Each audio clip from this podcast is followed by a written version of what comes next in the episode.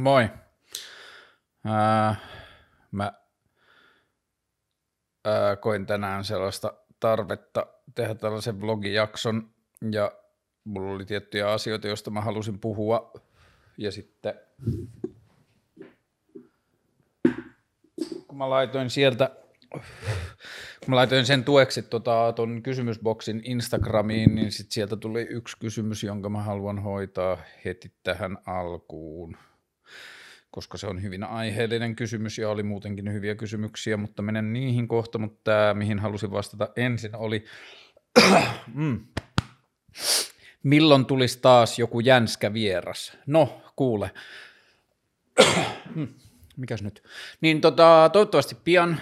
Tässä on niin muutama asia, jotka vaikuttaa tähän vierasjuttuun nyt tässä ihan viime aikoina, eli tämän edellisen vierasjakson jälkeen siihen on vaikuttanut se edellinen vieras ja sen palaute, että mä otin aika raskaasti sen palautteen, mitä siitä tuli, ja sitten niin kuin, se on vähän vaikuttanut fiilikseen, mutta se ei nyt ole ainoa syy.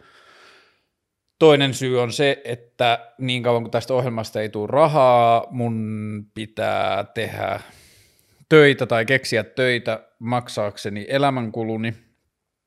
Ja se on välillä joko ö, aikaa vievää tai sitten se on stressaavaa. Mä saatan olla myös ahdistunut siitä asiasta, että mä saatan joko tehdä töitä ja sen takia mä en kerkee, tai mä saatan olla niin ahdistunut niistä asioista, että vaikka mulla olisi periaatteessa aikaa, niin mun silti aivot vaatii, että mun pitää olla jotenkin työvalmis, että mä en voi tehdä tätä, josta ei tule rahaa.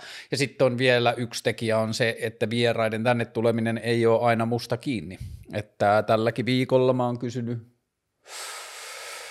tai siis viime viikolla ja tällä viikolla molemmilla, niin mä oon kysynyt varmaan seitsemän, kahdeksaa vierasta, josta suurin osa on kyllä sanonut, että ne tulee, mutta ne aikataulut ei ole vaan vielä niin kuin natsannut. Ja toivotaan, että tällä viikolla jo tulee. En voi luvata mitään. Asia on korkeimman kädessä ja teen kaikkeni mitä voin asian eteen ja tulee kun tulee. Tulkaa itse tekemään keskustelua. No ei vaan. Ei, se on ihan ymmärrettävä ja aiheellinen kritiikki. Ei tämän ohjelmaa ole tarkoitus ole ollut olla yksin puheluita. Se oli vähän niin kuin koronaseuraus, mutta sitten kun tämä yksin puheluikkuna aukesi, niin sitten mä huomasin, että on myös katsoja, joka dikkaa näistä yksin puheluista, ja sitten on asioita, joista mä haluan puhua, ja sitten edellä mainitusta syistä vieraiden saaminen ei ole aina helppoa tai mun käsissä tai mä en ole aina valmis niille tai mun jaksaminen tai henkinen kyvykkyys tai joku muu ei edesauta sitä. Mutta toivottavasti pian. Öö, asioita, joista mä halusin tänään puhua. Yksi, öö, mistä tässä vaiheessa vaan lyhyesti, mutta mä luultavasti tänään ja eilen solidifioin, eli natsas eli sovin eli varmistin in, ohjelman ensimmäisen kaupallisen yhteistyön. Eli, ja tämä nyt näyttää siltä, että jos tämä menee niin kuin on sovittu, tai niin kuin tällä hetkellä näyttää, niin tämä on paras mahdollinen tapa aloittaa kaupallisten yhteistyöiden, yhteistyöiden tekeminen, yhteistyöprojektien tai yhteistyösisältöjen tekeminen, nimittäin. Kyseessä on aihe tai sisältö, josta mä oon halunnut tehdä jo vuosia sitten. Jo silloin, kun mä olin Yle Areenalla, niin mä halusin tehdä siitä aiheesta sisällön – tai sisältöä, tai silloin kun mä olin siis TV2, kun oli Kaarle maailma, niin tästä aiheesta mä halusin tehdä jo silloin sisältöä.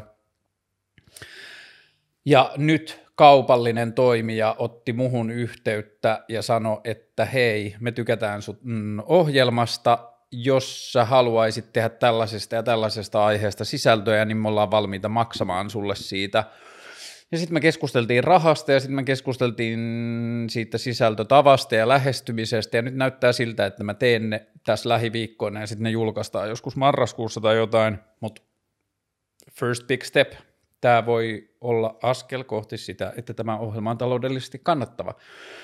Ajatuksena siis se, että mitä jos aina silloin tällöin tämän ohjelman joku jakso Mun tehtävä on pitää kiinni sisällöllisestä integriteetistä, siitä, että se on kiinnostavaa, siitä, että se on rehellistä, siitä, että se on avointa, siitä, että se on katsojalla on mahdollisuus nähdä, että kuka maksaa, miksi maksaa ja niin edelleen, ja kaikesta ollaan tosi läpi, läpinäkyviä, mutta että yksi vaihtoehto on sen, että mun itsemääräämien sisältöjen ohessa aina silloin tällöin tulisi välillä sisältöjä, jonka joku kaupallinen toimija on maksanut mulle, että voisit sä puhua tästä aiheesta tai voisit sä ottaa selvää tästä aiheesta ja niin edelleen. Se sopii mulle tosi hyvin. Niin katsotaan, miten sen kanssa käy, mutta näyttää hyvältä. Mutta sitten se varsinainen asia, mihin mä tänä aamuna heräsin, että miksi mm, mä halusin tehdä tänään vlogin, on sellainen juttu, että viime viikolla mä olin ystäväni Elinan kanssa, Elina Iida-Sofian, joka on myös ollut ohjelmassa vieraana, Elina Iida-Sofia Hirvonen, niin me oltiin sen kanssa pyydettyinä toimittajina tapahtumassa, jota kutsuttiin muutosfestivaaliksi. Se oli semmoinen No, erään niin kuin, toimiston järjestämä semmoinen eventti, jonne ne oli kutsunut erilaisia muutokseen liittyviä puhujia, ja sitten siellä oli tota, videoyhteyden päässä ympäri maailmaa ihmisiä osallistujia, siellä oli workshoppia, puhuttiin muutoksesta ja niin edelleen.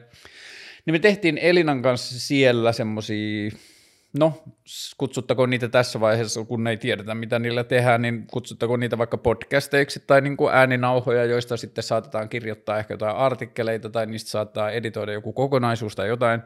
Jos niistä tulee jotain, mitä mä tiedän, sitten jossain vaiheessa niin mä kerron niistä eteenpäin tai linkkaan ne jonnekin, niin niihin voisi tutustua, mutta – me oltiin siis tapahtumassa, jota kutsuttiin muutosfestivaaliksi, ja mä pääsin keskustelemaan erilaisten muutosasiantuntijoiden kanssa.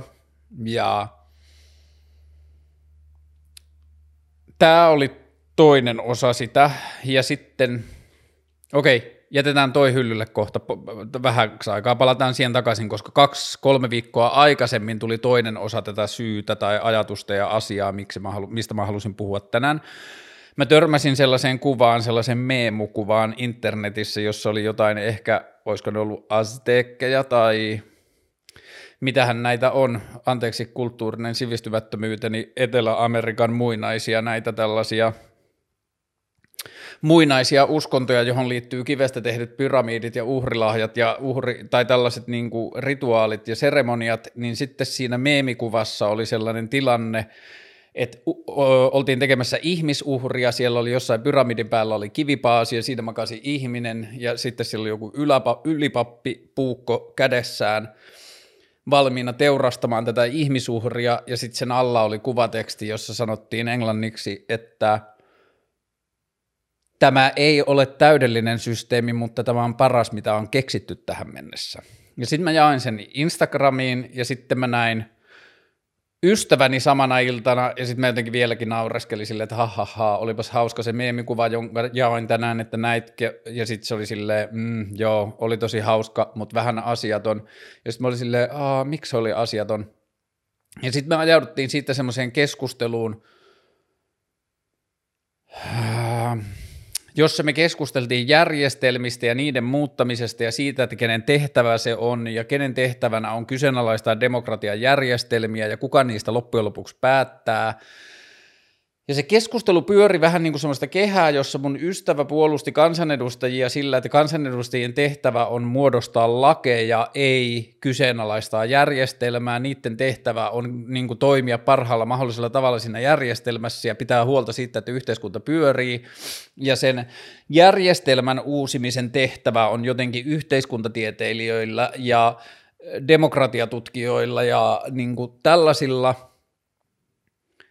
ja sitten se myös sanoi, että se todellinen valta niin kuin maailman toimintatavasta ja järjestelmästä on niin kuin piilotettua valtaa usein, että se ei ole niin kuin siellä, missä se näennäisesti on, että se ei välttämättä ole niin kuin demokratiassa, poliitikoilla tai muulla, vaan se on niin kuin raharikkailla tai suuryrityksillä tai niin edelleen. Ja sitten se oli niin kuin jännä se meidän keskustelu, että se kiersi ympyrää siinä, että – tai jos mä vähän oion, niin se mun kaveri oli sitä mieltä, että se mun meemikuva oli asiaton siinä, että ei se nyt ole niin yksinkertaista, että ei sitä nyt vaan, va, niin kuin, että vaikka eduskunta ja lainsäätäjät on ainoat ihmiset, jotka loppujen lopuksi voivat meidän järjestelmiä muuttaa, niin se ei kuitenkaan ole niiden tehtävä, koska heidän tehtävä on säätää lakeja ja pitää huolta siitä, että yhteiskunta rullaa.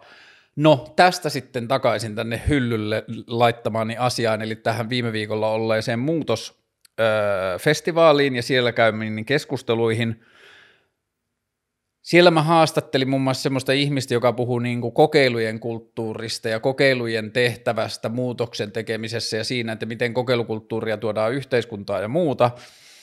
Ja sitten me puhuttiin niin kuin demokratian sisällä kokeiluista ja muuta, ja sitten se sanoi, että – että esimerkiksi tällaisissa tilanteissa, kun meillä on oppositio ja ö, hallitus ja niiden välinen dynamiikka ja miten me päästään kehittämään sitä niin kuin poliittista työskentelyä siinä niin kuin oppositio-hallitus-dynamiikassa ja niiden välistä niin kuin kehitystyötä, ja sitten mä kysyin, no entä jos, että eikö me voitaisiin ajatella sellaisiakin tilanteita, että aina ei välttämättä ole oppositio ja ö, hallitus, että eikö me voida ajatella myös muita vaihtoehtoja, ja sitten se niin kuin meni vakavaksi, ja sitten se lähti niin kuin sen pohdinnansa kanssa, mm, hankala on kyllä ajatella, että tulisi sellaista tilannetta, että sehän vaatisi sitä, että kaikki ihmiset äänestäisi jotenkin samaa, tai niin kuin kaikki ihmiset olisi samojen ideoiden puolella, että ei olisi enää sitä oppositiodemokratia asiaa, ei kun oppositiohallitusasiaa, ja sitten mä olin, että ei, ei, ei, että en mä tarkoittanut sitä, vaan mä tarkoitin sitä, että eikö voida ajatella demokraattisia järjestelmiä, jotka ei perustu tällaiseen vastakkainasetteluun tai ei perustu vaikka edustukselliseen demokratiaan tai ei perustu vaikka puolueisiin tai että eikö internet tuota mahdollisuuksia siihen, että paljon suurempi ryhmä ihmisiä voi keskustella ja löytää konsensusta asioista, että meidän tarvii lähteä siitä 200 ajatuksesta ja niin edelleen.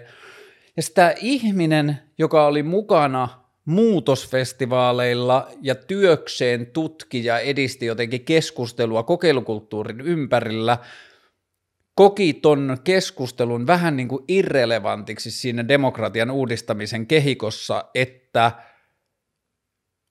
et ei toi ole nyt se keskustelu, mihin meidän pitää keskittyä, vaan nyt se keskustelu, mitä meidän pitää miettiä, on se, että miten me tehdään paremmin politiikkaa tämän nykyisen järjestelmän sisällä. Ja tästä päästään siihen syyhyn, mihin mä heräsin aamulla tänään ja oli silleen, että aa, mä kyllä haluan puhua tästä. Onko meidän suhde muutokseen vähän nyhverö, noin niin kuin isossa kuvassa? Ollaanko me oikeasti aikuiset ihmiset sitä mieltä, että meidän tietyt järjestelmät on sellaisia kuin ne on – ja niihin ei pidä puuttua, ja meidän tehtävä on vaan keksiä parempia ja parempia tapoja toimia niiden järjestelmien sisällä. Ja mistä tämä ajatus tulee? Mistä se ajatus sitten jotenkin meidän demokraattisen järjestelmän pyhyydestä ja sen kyseenalaistamisen tarpeettomuudesta tulee? Millä koulutusrakenteilla ja millä tavoilla meidät koulutetaan ja kasvatetaan sellaisiksi ihmisiksi, että me ei koeta itseämme velvolliseksi miettimään, että onko ne järjestelmät, joissa me toimitaan tai yritetään ratkoa ongelmaa, niin millä tavalla meistä tulee tyyppejä, jotka, että me ei koeta sitä niin kuin relevantiksi keskusteluksi miettiä, onko ne järjestelmät hyviä. Ja jos me ei koeta sitä merkitykselliseksi nyt – niin kuka kokee ja milloin. Koska mun mielestä on täysin selkeää ja täysin jotenkin päivän selvää, että ne haasteet, ei edes puhuta ilmastonmuutoksesta, kun ilmastonmuutokseen voi perustua niin paljon saivartelua. Ihmiset voi sanoa, että no, no niin kuin Ivan Puopolo saivarteli tämän kanssa siinä haastattelussa, että – aina on sanottu, että kymmenen vuoden päästä alkaa osia, ei ole ollut ja niin edelleen, niin ei edes puhuta ilmastonmuutoksesta, vaan puhutaan työn kulttuurin muutoksesta. Me tiedetään, että me tehdään tällä hetkellä ihan saatanasti töitä, jotka tietokoneet voisi tehdä paremmin.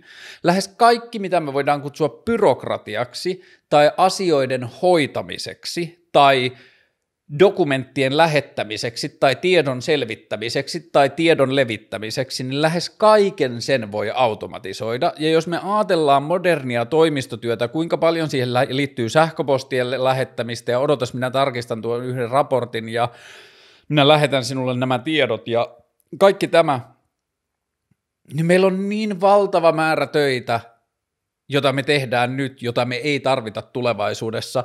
Ja toisekseen meillä on ihan valtava määrä työtä, joka ei vaan ole kannattavaa tai kestävää. Ja mä en puhu pelkästään turveduuneista, tai mä en puhu pelkästään öljyduuneista, tai mä en puhu pelkästään jostain niin polttomoottoriliikenteeseen liittyvistä duuneista, vaan mä puhun myös kulutuskulttuuriin liittyvistä duuneista ja niin kuin maapallon yleiseen resurssitasapainoon liittyvistä duuneista ja kaikista muista, niin meillä on nähtävissä, että meidän pitää seuraavan parinkymmenen vuoden tai muutaman kymmenen vuoden aikana vähintään, meidän pitää mullistaa ja uudistaa meidän työkulttuuria ihan valtavasti. Meidän pitää lopettaa nykyisiä työpaikkoja tai töitä, joita me tehdään, ja sitten meidän pitää synnyttää uusia. Ihan valtavia määriä. Ja nyt esimerkiksi, kun Fortum ilmoitti irtisanovansa tai laittamansa YT-neuvottelujen piiriin joku 500 tyyppiä, niin mä en muista, oliko se Hesarin vai Iltalehden öö, kolumni, niin kuin poliittinen kolumni, mä en muista tarkkaa sanamuotoa, mutta sen kolumnin henki oli se, että voi voi, että mitenkäs Sanna-Marin nyt suupannaan, että – että tässä olisi niin kuin, että ai ai ai, että on vaalit tulossa ja ei näytä hyvältä, että 500 työpaikkaa valtion omistamasta yrityksestä ja kylläpäs nyt on paha tilanne, että joudutaan näin paljon laittaa ihmisiä pihalle. Eikö meidän pitänyt jo viimeiset 10-15 vuotta, eikö meidän pitänyt keksiä asioita, miten me saadaan niin kuin fossiilikapitalismiin liittyviä duuneja vähennettyä, ja sitten kun sellaista alkaa tapahtumaan, niin ensimmäisenä kiinnitetään huomiota siihen, että miltä tämä näyttää poliittisesti meidän istuvan hallituksen näkökulmasta, tai heidän niin kuin, että jos se tapahtuu, he, tapahtuu heidän aikana, tai tämä velkaantumiskeskustelu, että meillä on ollut, että nyt tuli tämä valtion budjettiriihi, niin oh no, val, Suomen valtio velkaantuu. Mitäs vittua sitten, jos vaihtoehto on se, että me vaan pusketaan niitä duuneja ja rahantekovälineitä, mitä meillä nyt on täysillä eteenpäin, vaan siksi, että me ei velkaannuta, jotta poliitikot ei näyttäisi pahalta tässä yhtälössä, niin miten me ajatellaan, että se tilanne, niin kuin siirretäänkö me koko ajan meidän muutospainetta vaan jonnekin kauemmas, että se ratkaistaan sitten myöhemmin, mutta nyt on näitä polttavia asioita, että hei, että nyt, joo joo, että joo, nämä huolet ovat ihan oikeita, mutta nyt odottakaa aikuiset keskustelee, tässä on nyt nämä päivän polttavat asiat, jotka pitää ratkaista, ja ne päivän polttavat asiat aina sattuu olemaan niitä, joilla on niin poliittista painoarvoa. Ja jos, tai mä en tiedä, siis se, että mulle nykyinen poliittinen järjestelmä näyttäytyy täysin mahdottomalta meidän isojen ongelmien ratkaisukehikolta – ja se kuilu, kuinka vähän me kyseenalaistetaan sitä poliittisen järjestelmän luonnetta ja logiikkaa ja ajantasaisuutta, niin näiden kahdenvälinen kuilu on mulle joku asia, jossa mun aivot alkaa mennä nyt koko ajan enemmän ja enemmän solmuun. Mä ajattelin, että jos mä menen sinne muutosfestivaaleille, niin siellä mä tapaan niitä ihmisiä, jotka on yhtä vihaisia tai hämmentyneinä tai äkämystyneitä kuin mä siitä, että hei, mitä me tehdään, että nämä järjestelmät on uusittava, mutta ei, siellä mä tapasin vaan ihmisiä, okei mä kärjistän, oli siellä muutakin keskustelua, mutta pääasiassa se keskustelu oli vaan sitä, että miten me muutetaan meidän toimintamallia niiden nykyisten järjestelmien sisällä, että me ollaan jotenkin parempia meidän politiikassa. Esimerkiksi, että jos ilmastonmuutosasiat on niin tärkeitä ja meidän pitää saada siinä parempia päätöksiä aikaiseksi, niin miten me toimitaan paremmin sen meidän järjestelmän, nykyisen järjestelmän sisällä, jotta se meidän ilmastonmuutoksen vastaiseen taisteluun vaadittava politiikka etenee tai menestyy paremmin. Ja tämä oli niin kuin tosi, tosi kuumottava ja silmiä avaava ja niin kuin jotenkin ahdistavakin huomio, että haa, että ei sitä keskustelua ollut täälläkään, että missä se keskustelu sitten on. Ja tietyllä tavalla tuntuu tyhmältä sanoa ja kuulostaa tyhmältä, mutta että niin kuin ajatus, missä mä, miksi mä oon perustellut tätä keskusteluohjelmaa, on se, että no, jospa sitä keskustelua olisi edes jossain. Ja nyt mä joudun vähän niin kuin ajattelemaan sille, että no, täällä sitä ainakin on, että mun tehtävä on nyt tehdä tätä keskusteluohjelmaa ja yrittää saada ihmisiä mukaan tähän ajatukseen, että hei, noita järjestelmiä on pakko saada muutettua. Ja mä oon nyt käynyt vähän poliitikkojen kanssa keskusteluja noista vierasasioista ja toivotaan, että sieltä tulee pian korkeankin luokan poliitikkoja vieraiksi, jotta mä pääsen keskustelemaan niiden kanssa siinä, että mitenkäs ne kelaa, että me näillä nykyisillä järjestelmillä ratkotaan yhtään mitään. Ja sitten mulle se niin kuin kaikista ihmeellisin ja isoin kysymys on se, että vaikka meillä ei olisi mitään muutospakkoa, meillä ei olisi ilmastonmuutoshätää, tai meillä ei olisi työpaikkojen vanhenemishätää, tai meillä ei olisi väestöpyramidihätää, tai meillä ei olisi mitään syytä minkäänlaisiin panikkipäätöksiin, vaan kaikki menisi periaatteessa ihan hyvin, niin eikö meidän silti pitäisi vähän miettiä sitä, että hei, että meidän demokraattinen järjestelmä on luotu 1906, Suomessa oli silloin 2,5 miljoonaa asukasta, etäisyydet oli ongelma, ihmisten liikkuminen oli vaikeaa, tiedon liikkuminen varsinkin oli vaikeaa ja hidasta. Meidän piti järjestää joku systeemi, että me saadaan ihmiset samaan paikkaan. Me ajateltiin, että 200 ihmistä on sopiva määrä. Me tuoltiin ne niin kuin Suomen eri kolkista kaikki Helsinkiin, me laitettiin ne samaan huoneeseen, kun ei oikein muuta vaihtoehtoa ollut, ja me tehtiin sinne puhujanpönttö, jossa vuorotelle ihmiset laittoi käden ylös ja kävi pitämässä puheenvuoroja ja valittiin ideoista parhaat. Niin toi oli 1906. Ja me edelleen pelataan niillä samoilla korteilla tai siinä samassa pelipöydässä. Ja me ollaan sen jälkeen keksitty internet. Me ollaan keksitty sitä internettiä ennen, me ollaan keksitty faksit ja me ollaan keksitty vaikka mitä, että se tiedon liikuttaminen on helpottunut niin monta sataa kertaa, nyt me ei olla sidoksissa enää fyysiseen paikkaan, me ei olla sidoksissa enää fyysisiin dokumentteihin, me ei olla sidoksissa enää keskustelussa siinä, että vain tietylle määrälle ihmisiä olisi mahdollista tarjota keskustelua alusta, vaan se on muuttunut rajattomaksi. Ääretön määrä ihmisiä voi keskustella samaan aikaan, niin me voidaan manuaalisesti tai varsinkin – erilaisia keinoälyjä ja algoritmiikkaa ja muuta avuksi käyttäen me voidaan löytää sieltä keskustelusta niitä keskusteluja, jotka ratkoo ongelmia tehokkaimmin, me voidaan nostaa niitä esiin ja käydä niiden lisä, niin kuin päälle keskustelua. Me voidaan löytää konsensusasioita isolle ihmisryhmälle, kysyä ongelmiin niin kuin kattotason ratkaisuja, tai me voidaan aloittaa koko meidän poliittinen keskustelu sieltä tasolta, että – minkälaista maailmaa me halutaan rakentaa ja minkälaisiin asioihin me uskotaan ja lähteä sen kautta rakentamaan sitä. Ja nyt mä en edes jaksa mennä tähän syvemmälle vielä tässä vaiheessa. Mä oon puhunut tästä jo aikaisemmin ja mä toivottavasti tuun puhumaan tästä vielä ihan tosi paljon enemmän. Nyt koko pointti, mihin mä haluan kiinnittää huomiota on se, että jos ei me ja nyt, niin kuka ja milloin. Ja kenen tehtävä on kyseenalaistaa järjestelmiä, jos ei meidän. Ja Mä en ymmärrä. Mä toivon, että joku selittää mulle, että, että mitä me oikein meinataan, mikä meidän sotasuunnitelma on. Missä vaiheessa me kyseenalaistetaan sitä, miten demokratia toimii? Missä vaiheessa me kyseenalaistetaan sitä, että me mennään keskusteluihin sisään ilmoittamalla, että meidän puolueella on paras näkökanta tähän asiaan, tai meidän puoluehan on jo vuosia ajanut tätä asiaa, ja kuten varmaan muistatte, niin meidän puolue on pitänyt tätä asiaa arvokkaana jo pitkään, ja varmaan muistatte, että tämä puolue on aikaisemmin leikannut tästä asiasta, ja niin kuin siis koko tämä, että meillä on super tärkeitä poliittisia keskustelujen aiheita, niin me aloitetaan se keskustelu sillä, että mitä meidän puolue on tehnyt oikein, tai mitä muut puolueet on tehnyt väärin. Mitä vitun väliä sillä on, jos meillä on niin kuin ongelma, joka meidän pitää ratkaista.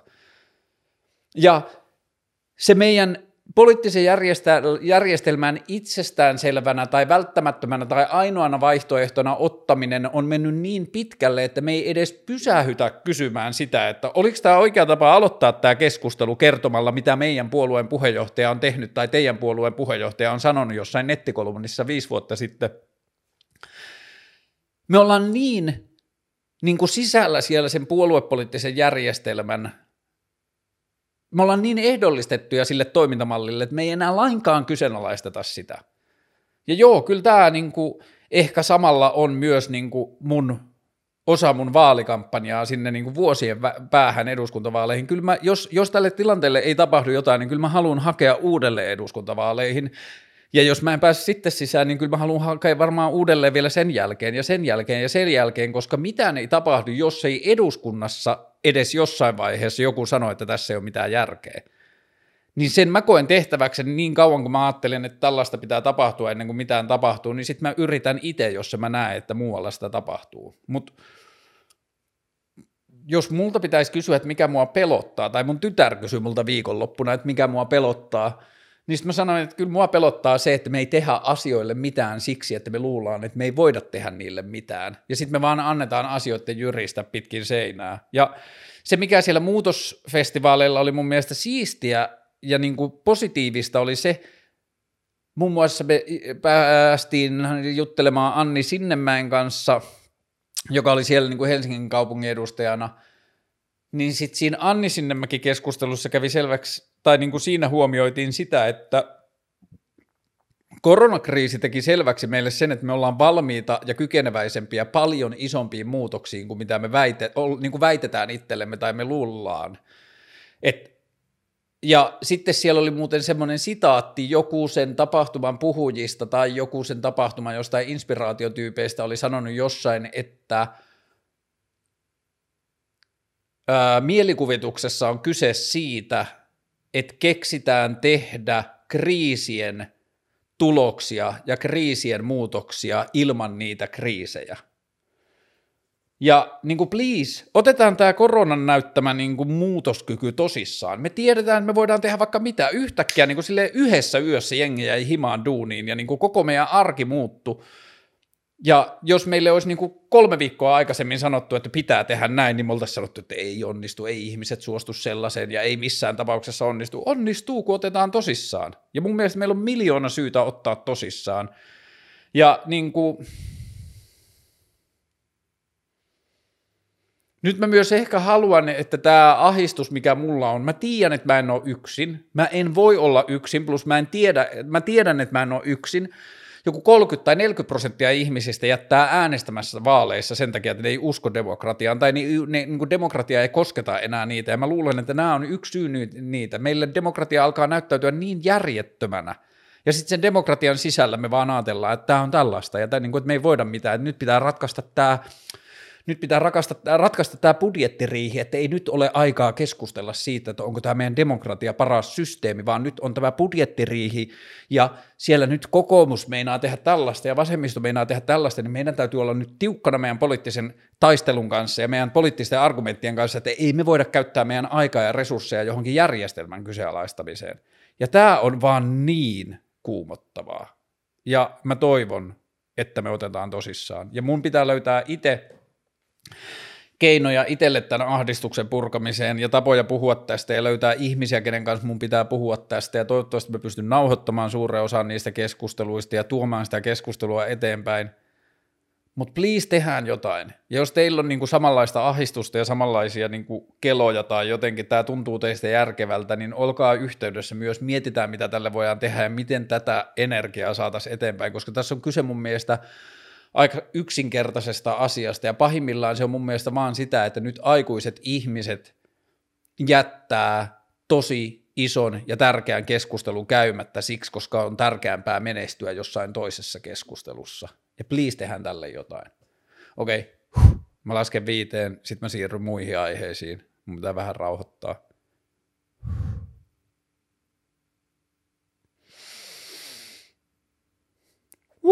Okei, okay. Aihe kaksi. Ö, raportti mun elämäntapamuutos kautta The Do Month Regimen ohjelmasta. Ö, mä avaan sen tähän, niin mä voin tarkkailla samalla, että mitä mä oon kirjoittanut itselleni tähän ohjelmaan ylös. Mm. Kahden kuukauden ohjelma viikkotavoitteista, kolme kertaa urheilua, 10-15 kilometriä juoksua ja museovierailu. Näissä mä oon onnistunut kaikissa. Mä oon käynyt painimassa, mä oon käynyt joogassa, mä oon käynyt tanssimassa, mä oon käynyt kiipeilemässä, mä oon käynyt skeittaamassa. Mä oon tehnyt vähintään kolme urheilusuoritusta viikossa plus lenkkeilyt. Viime viikolla esimerkiksi mä juoksin maanantaina mustikkamaan ympäri, tii, keskiviikkona tai torstaina mä juoksin Töölönlahen ympäri täältä Vallilasta, ja lauantaina mä kävin vielä tuolla Arabian rannassa lenkin, että se pelkästään viime viikon juoksut oli melkein 20 kilometriä, toissa viikolla mä kävin myös kolme kilometriä. Öö, Sitten museohommista silloin edellisellä viikolla mä kävin kyllä aika pikaisesti, mutta mä kävin siellä kämpin alakerran uudessa K1 valokuvataiteen museossa ja nyt lauantaina mä kävin lasten kanssa taidehallissa. Kannattaa käydä, siellä on tosi tosi upea näyttely nyt mä en muista ulkoa, en taiteilijan enkä näyttelyn nimeä, mutta se on tosi tosi upea sellainen niin kuin ihmisen muodoista ja ihmisen genetiikasta ja ihmisestä ja ihmisyydestä inspiroituneita semmoisia veistoksia ja muuta taidetta sen teeman ympärillä. Ja esimerkiksi mun tyttärellä tuli vähän niin kuin silleen paha olo, fyysisesti melkein paha olo siellä, että ne jotkut on niin silleen ihmisiä, mutta kuitenkaan ei ihmisiä. Että ne on kyllä tosi koskettavia ja tosi rajuja, rajujakin. Ja sitten mun tyttären toiveesta me mentiin sen jälkeen vielä eläintieteelliseen museoon vähän niin kuin tasureille, vähän niin kuin rauhoittamaan mieltä kaiken sen nähdyn jälkeen, mutta se taidehalli oli kyllä tosi upea. Okei, viikkotavoitteista mä oon nyt nämä kaksi viikkoa, mä oon saavuttanut kaikki. Päivätavoitteista 50 punnerusta, 50 vatsalihasliikettä ja yksi puhelinsoitto, niin punnerrukset ja vatsalihasliikkeet 100 pros. Puhelut, mm, ei 100 pros. Mä oon kyllä, mulla on ollut työhön liittyviä asioita, ehkä vähän enemmän kuin normaalisti, ja mä oon, sinne selkeästi syntyy myös uutta energiaa, mä pystyn tekemään asioita ja mä oon saanut soitettua työhön liittyviä puheluita, mutta en oo saanut puh- pysyttyä ihan tuossa yksi puhelu päivässä linjassa, mutta on ollut aika hyvä sen kanssa, mutta en oo täysin pysynyt mun tavoitteissa. Öö, sitten oli tämä niinku, telkkarista tai YouTuben tuijottamisesta kirjoihin, niin mä oon onnistunut – en hirveän hyvin, mutta aika hyvin. Ei voi sanoa aika hyvin, mä oon onnistunut jonkun verran. Mä oon lukenut enemmän kuin normaalisti, mä oon kattonut vähän vähemmän telkkaria kuin normaalisti, mä oon silti kattonut telkkaria, mutta kun se avainjuttu on se, että mä oon ollut joka ilta ennen 12 sängyssä, tää oli se mun toinen, eli ennen 12 sänkyyn ja viimeistään kahdeksalta ylös, niin tässä mä oon onnistunut 100 pros. Öö, Mä, mun uni ei tunnu riittävän ihan koko yölle. Mä en tiedä, liittyykö se tähän tupakan polton lopettamiseen, joka on myös onnistunut 100 pros. Öö, mutta mä ehkä nukun vähän, musta tuntuu, että mä nukun hyvää unta, niin kuin siis silleen laadukasta unta, että mä en ole hirveän väsynyt missään vaiheessa, mutta mä nukun vähän levottomasti, että mä herään yön aikana useampia kertoja – niin kuin jotenkin sille ihmettelemään maailmanmenoa, ja sitten mä herään joka aamu ennen herätyskelloa, mutta mä menen joka ilta ennen 12 sänkyä ja mä nousen viimeistään kahdeksalta ja sitten mä oon tosi virkeä, kun mä nousen ja mä lähden lenkille niin kuin joku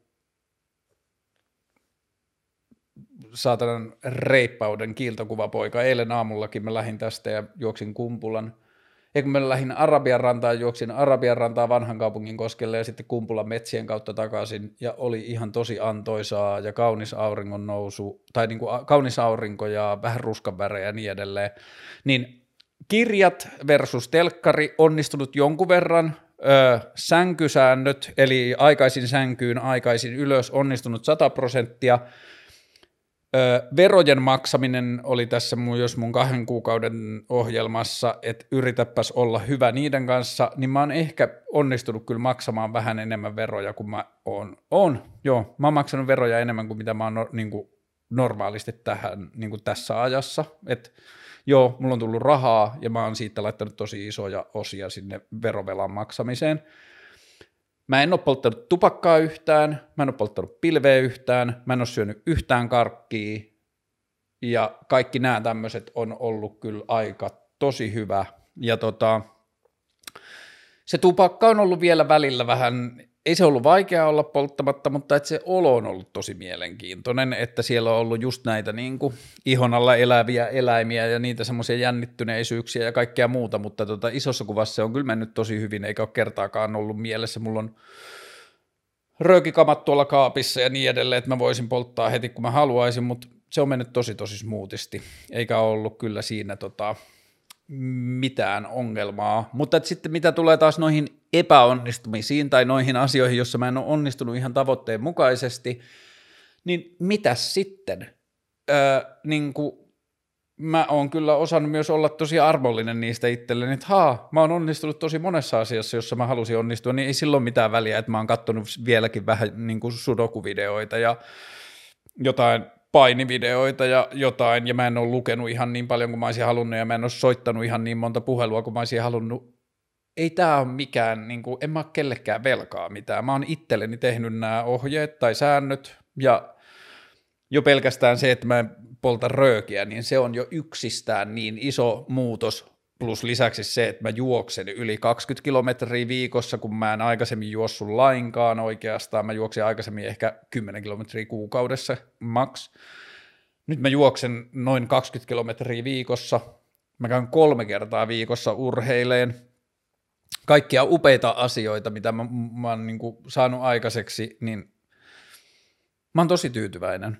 Ja tota, sit mun faija laittoi johonkin meidän perhe Whatsappiin jonkun Aki Hintsavainaan asian siitä, että ihmisen ei pitäisi yrittää kuin kolmea elämänmuutosta kerralla ja noin kolme kuukautta ennen kuin kokeilee muita, niin se oli aika linjassa sen kanssa, mitä mä olin itselle kirjoittanut intuitiivisesti. Onhan mulla vähän enemmän niitä ja sitten mulla on vähän lyhyempi toi vittausjakso nyt tässä.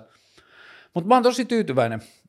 Mä oon tosi fiiliksissä tuosta mun strategiasta lainausmerkeissä, että se kyllä tuntuu toimivan.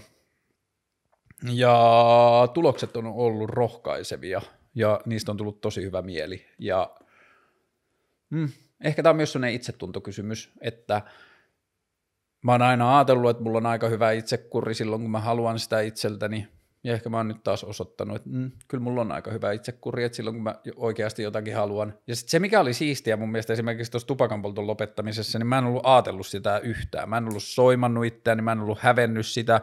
Mulla ei ollut ollut yhtään morkkistupakoinnista. Mä nautin tupakoinnista ihan viimeiseen tupakkaan asti tosi paljon. Mä puhun sympaattisesti tupakoinnista. Mun mielestä rööki on tosi siistiä tai niin kuin tyhmyydessään tosi siistiä, se on tosi coolin näköistä, kyllä te tiedätte niin ei, ei niin kuin mun, mulla ei ole mikään semmoinen, että onneksi mä sain lopetettua röökin poltoa, että se oli ihan spedee. Ei, mulla tuli vaan semmoinen olo, että voisi olla nyt polttamatta röökiä, jos mä oon kaksi kuukautta polttamatta, niin luultavasti mä en enää palaa siihen. Ja luultavasti näin käy. Ja tota, jos ei käy, mitä sitten? Sekin olisi ihan hauskaa. Mutta joo, kyllä mä varmaan sen röökin polton lopetan. Ja ee, joo, kyllä mä noista liikunta-asioista, joista niitä mä haluan myös – joitakin saada koodattua tähän mun arkeen. Tuo jooga on ollut tosi kivaa. Mä oon käynyt nyt kaksi vai kolme kertaa joogassa. Mä oon käynyt siellä painissa kaksi kertaa kiipeilemässä, tanssimassa. Ah, tanssiminen on niin superkivaa. Ja joo, tehkää ravisteluja elämäänne, niistä tulee hauskoja tuloksia. Mutta tehkää omaehtoisesti, älkää muille. Sitten, mistä muusta mä haluaisin, halusin puhua tänään? Mm, rakkaudesta ja parisuhteista, koska ö, on saanut taas kokea jotenkin siistejä asioita. Nimittäin, mä oon nyt tässä – tämä kaikki myös tämä puhetulva ja tapa puhua liittyy johonkin sellaiseen ajatukseen, joka mulla on ollut aina ja sitten mä opiskelen ja opin siinä ja niin kuin on joskus parempi ja joskus huonompi, mutta mä haluan semmoista niin kuin avointa puhetta erilaisista asioista, joista ei välttämättä aina puhuta avoimesti. Niin mä haastan itseäni puhumaan sellaisista asioista, jotka tekee mut onnelliseksi tai onnettomaksi, ihan sama, mutta tätä asioita, jotka tuntuu mulle merkitykselliseltä, niin mä haluan puhua niistä, jos niistä on apua jollekin muulle. Mutta mulla on ollut tässä semmoinen siisti kokemus, joka on kestänyt nyt muutamien viime viikkojen ajan, että mä oon tapaillut ihmistä, joka on parisuhteessa ja perheellinen toisaalla ja hänen puolisonsa tietää ja hyväksyy, että me tapaillaan. Ja tota, johtuen tästä hänen elämäntilanteestaan, niin me tavataan kerran viikossa ja he on tosi niin kuin, jännää ja opettavaista ja uutta ja ihmeellistä. Viimeksi kun me nähtiin, niin mä kysyin siltä, että hm, luulet sä, että sä oot sun puolison kanssa vielä viiden vuoden päästä? Sanoin, että joo, en näe kyllä mitään syytä mikseen, että se on ihana tyyppi. Että kyllä varmasti. Ja Mä en tiedä, tämä voi johtua siitä, että kun mä oon itse vähän tämmöisessä elämäntilanteessa, että mä en niin kuin oikein halua vielä sitoutua mihinkään parisuhteeseen, enkä halua niin kuin tehdä sellaista jotenkin niin kuin isoja elämänsuunnitelmia niin kuin luvata mitään niin kuin oikein kellekään, niin tämä tuntuu sopivan mulle tosi hyvin, että mä oon tällaisessa, niin kuin, mä hengailen ihmisen kanssa, johon mä en voi oikein laittaa mitään odotuksia.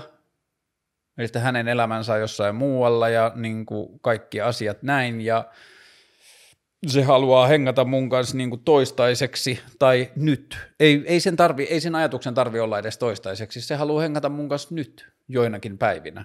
Ja se on tosi ihanaa. Ja sitten me ollaan sen kanssa käyty siellä tanssimassa ja me ollaan tehty yhdessä ruokaa ja me ollaan katsottu elokuvia ja niin kuin voisi jotenkin ajatella, että jotenkin tuollaisiin avoimiin suhteisiin tai johonkin tuollaiseen niin kulttuuriin, että se on jotenkin silleen tosi seksuaalista tai niin kuin liittyy jotenkin tosi paljon seksiin tai jotain sellaista, niin ei ainakaan tässä tapauksessa, joo totta kai se liittyy siihen, mutta se ei ole mitenkään sevetoista tai se ei mitenkään niin kuin määritä sitä, että se ei ole niin kuin sen homman juju tai pointti, vaan selkeästi se on niin kuin kohtaaminen ja uusi ihana ihminen ja tutustuminen ja kaikkea tällaista. Mutta että se on tosi tosi jännää, että niinku, mä oon ihmisen kanssa, joka lähettää puolisolle viestiä, että hei, mä alettiin tekemään Karlen kanssa ruokaa, että tässä menee vähän pidempään, että sopiiko, että mä tuunkin vasta niin kuin tuntia myöhemmin, kun sovittiin, että mä tuun. Joo, joo, hyvä, ok.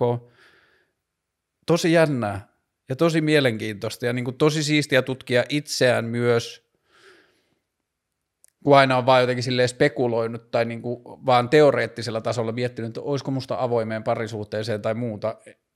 Nythän mä en ole varsinaisesti missään avoimessa parisuhteessa, vaan mä oon niin kuin toisen ihmisen side bitch. niin, niin tota, mä en koe mitään mustasukkaisuutta siitä, mä en, eikä luonnollisesti. Mulla ei myöskään olisi mitään oikeutta tai lupaa siihen, mutta että niin kuin en mä niin kuin koe myöskään tarvetta tai syytä, tai niin kuin, että se, mä en koe sellaisia tuntemuksia, joka on tosi siistiä. Ja hmm. on upeeta saada kokea jotain, mitä ei ole ehkä jotenkin ajatellut tai jotenkin sisällyttänyt omien niin kuin jotenkin todellisuuksien mahdollisuuksien piiriin. Ja tämä meni jotenkin tosi tosi luonnollisesti, niin kuin alkoi jostain netissä keskusteluista ja alkuun mä en tiennyt, että se on parisuhteessa toisaalla ja sitten me vaan keskusteltiin ja tutustuttiin ja sitten jossain vaiheessa tämä asia selvisi ja sitten sit keskusteltiin avoimesti ja tosi upea meininki ja niin kuin, Hmm, ihanaa ja siistiä, että ihmiset on valmiita kyseenalaistamaan sitä, mitä parisuhde on, koska tuntuu välttämättömältä ja vääjäämättömältä, että näin pitää tehdä, että jos puolet parisuhteista päättyy eroon, niin meidän on pakko yrittää keksiä, että mitä ne parisuhteet sitten on, jos ei ne välttämättä ole sitä, mitä me ollaan vuosisatoja väitetty itsellemme niiden olevan.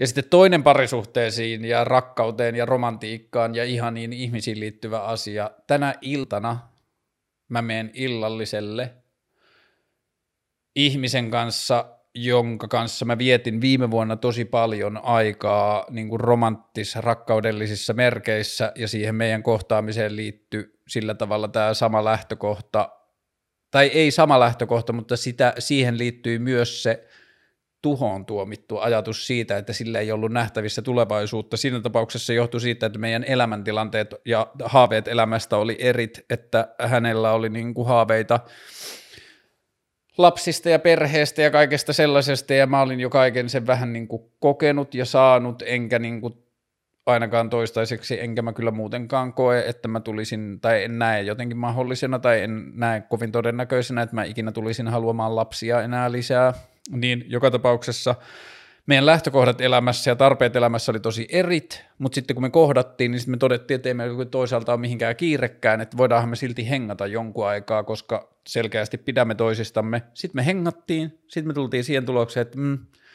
että nyt me ollaan hengattu jo aika paljon, että voi olla aika, että ei pidä päästä tätä liian niin kuin jotenkin tavalliseksi tai liian itsestäänselväksi, että sitten voi olla hankala päästä niin kuin eroon tai eteenpäin ja niin edelleen, että kuitenkaan meidän tavoitteet elämässä ei edelleenkään ole linjassa. Sitten me lopetettiin meidän hengailu, sitten tämä ihminen tapasi uuden ihmisen ja kaiken saamani tiedon perusteella tosi ihanan ihmisen ja sitten tuli korona ja heidän elämänsä niin kuin meni tosi nopeasti erilaisiin suuntiin vaan siksi, että korona teki muutoksia arkeen. Mä olin aika tosi paskana, en siksi, että se loppu, koska mä tiesin, että sen pitääkin loppua ja niin, kuin niin edelleen, mutta mä olin vaan niin kuin siis siinä kaipuussa. Mä olin oppinut elämään sen, viettämään sen aikaa sen toisen ihmisen kanssa. Mä olin oppinut siihen, että mä pystyin kertomaan, mitä mulle kuuluu ja se pystyy kertomaan, mitä sille kuuluu ja mä sain tietää toisen ihmisen elämästä ja se sai tietää mun elämästä ja se sai, jos mulla oli hätää tai paniikkia tai turvattomuutta tai jotain, niin se pystyi rauhoittelemaan mua ja se pystyi kannustamaan mua ja se pystyi tsemppaamaan, niin kaikki tämä mulla meni kuukausia niin kuin aika solmulla sen asian kanssa ja mä olin niin kuin aika sydänsyrjällään kaikesta huolimatta koko ajan kuitenkin täysin selkeänä siitä, että tämä oli oikea ratkaisu ja ihana, että mä osallistuin tähän ja ihana, että me tehtiin tämä ja ihana, että meillä oli rohkeutta niin kuin kohdata siitäkin huolimatta, että näin, niin tänään mä menen tämän ihmisen ja hänen uuden kumppaninsa kanssa illalliselle.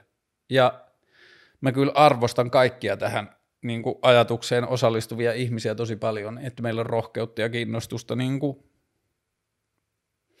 olla avoimia maailmamme kanssa ja niin kuin tavata ja jutella ja niin kuin kohdata ja miettiä ja niin kuin siis silleen, miksi ei?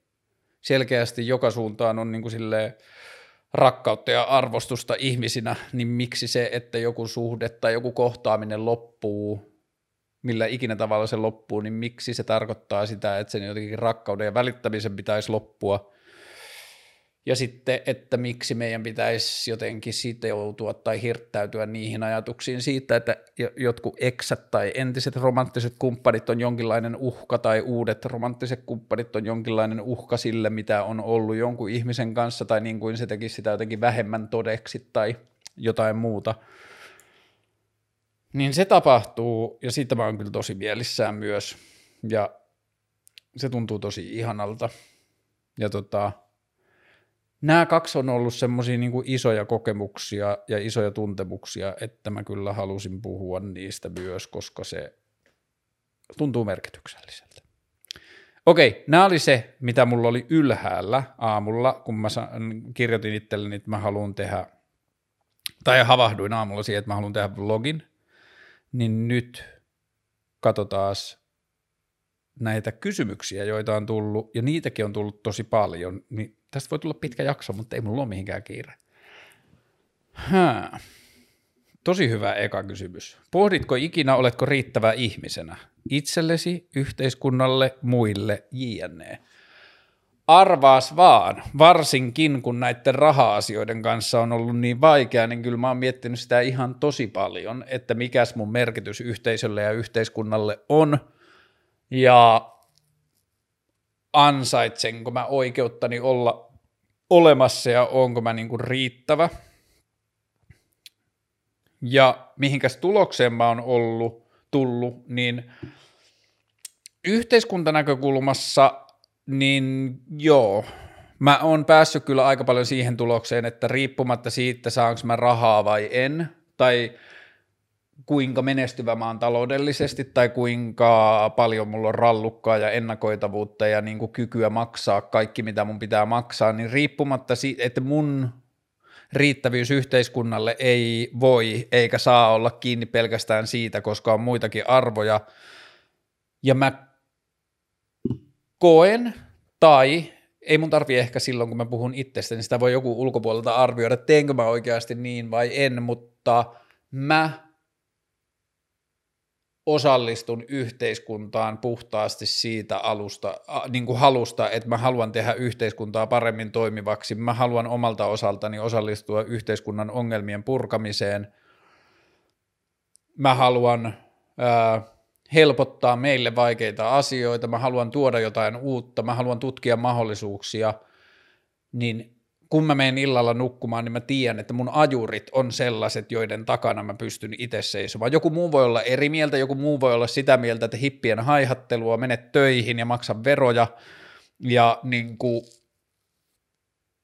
99 prosenttia ihmisistä voi olla sitä mieltä, että mä en ole riittävä yhteiskunnalle, jos mä pysty aina maksamaan kaikkia taloudellisia kuluja, niin, mutta mulle mä olen – ja mä teen niitä asioita sellaisella intohimolla tai niin kuin pyrkimyksellä, mitä mä arvostaisin tai arvostan muissa ihmisissä, jos ne tekee niitä asioita, niin sillä mä mittaan sitä omaa riittävyyttäni yhteiskunnalle. Ja välillä se on ollut tosi vaikeaa ja välillä se, se on niin kuin ollut aaltoilevaa ja välillä se on ollut tosi tosi ahistavaa, että mitenkäs, että – mä väitän itselleni olevani riittävä tai mä väitän itselleni oleva niin kuin hyvä yhteiskunnan jäsen, mutta mä en saa muutettua sitä rahaksi millään, niin mä en saa muutettua sitä toimeentuloksi millään, että mitäs mä ymmärrän väärin ja onks mä hullu ja onks mä niin kuin, onks jotain mennyt rikki ja onks mä niin kuin hyödytön ja tollasta. Et ei se niin kuin helppoa ole, Mutta kyllä mä oon pohtinut sitä tosi paljon, kun tämä kysymys on vielä muodossa, pohditko ikinä, niin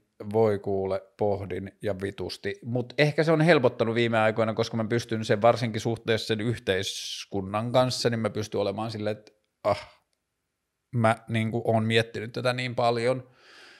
Ja toistaiseksi mun omat mittarit näyttää vihreää, että mä yritän osallistua yhteiskuntaan parhaaksi näkemälläni tavalla riittävästi, että mulla on oikeus olla täällä, vaikka se ei aina taloudellisesti kannakkaan. Ja onko mä riittävä itselleni? Öö, pääasiallisesti kyllä, vanhempana en aina. Öö,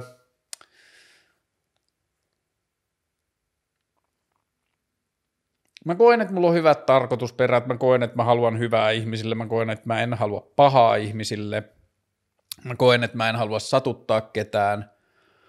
Ja sitten ne mittarit, joita mulla on niin kuin omalle elämälleni, niin mä, musta tuntuu, että itselleni mä oon kyllä aika riittävä aika hyvin, että mua ei kiinnosta se, että kuinka paljon mulla on rahaa tai onko mulla osakesäästöjä tai onko mulla hieno, tai kyllä mun mielestä mulla on hieno kämppä, mutta että onko mulla oma kämppä tai onko mulla kallis kämppä tai niin kuin, että mä oon päässyt aika pitkälle siinä, että mä en mittaa omaa arvoani itselleni sillä, että miltä se näyttää ulospäin tai kuinka hyvin mä onnistun jossain keskiluokkaisissa nelikymppisen tai vajaan nelikymppisen ihmisen niin kuin tavoitteissa tai nelikymppiselle ihmiselle määritetyissä jossain niin kuin hyvän elämän mittareissa – niin ehkä mä en mieti niitä ja sen takia mä pystyn sanomaan, että mä koen itselle, itseni itselleni riittävänä, riittäväksi ihmiseksi.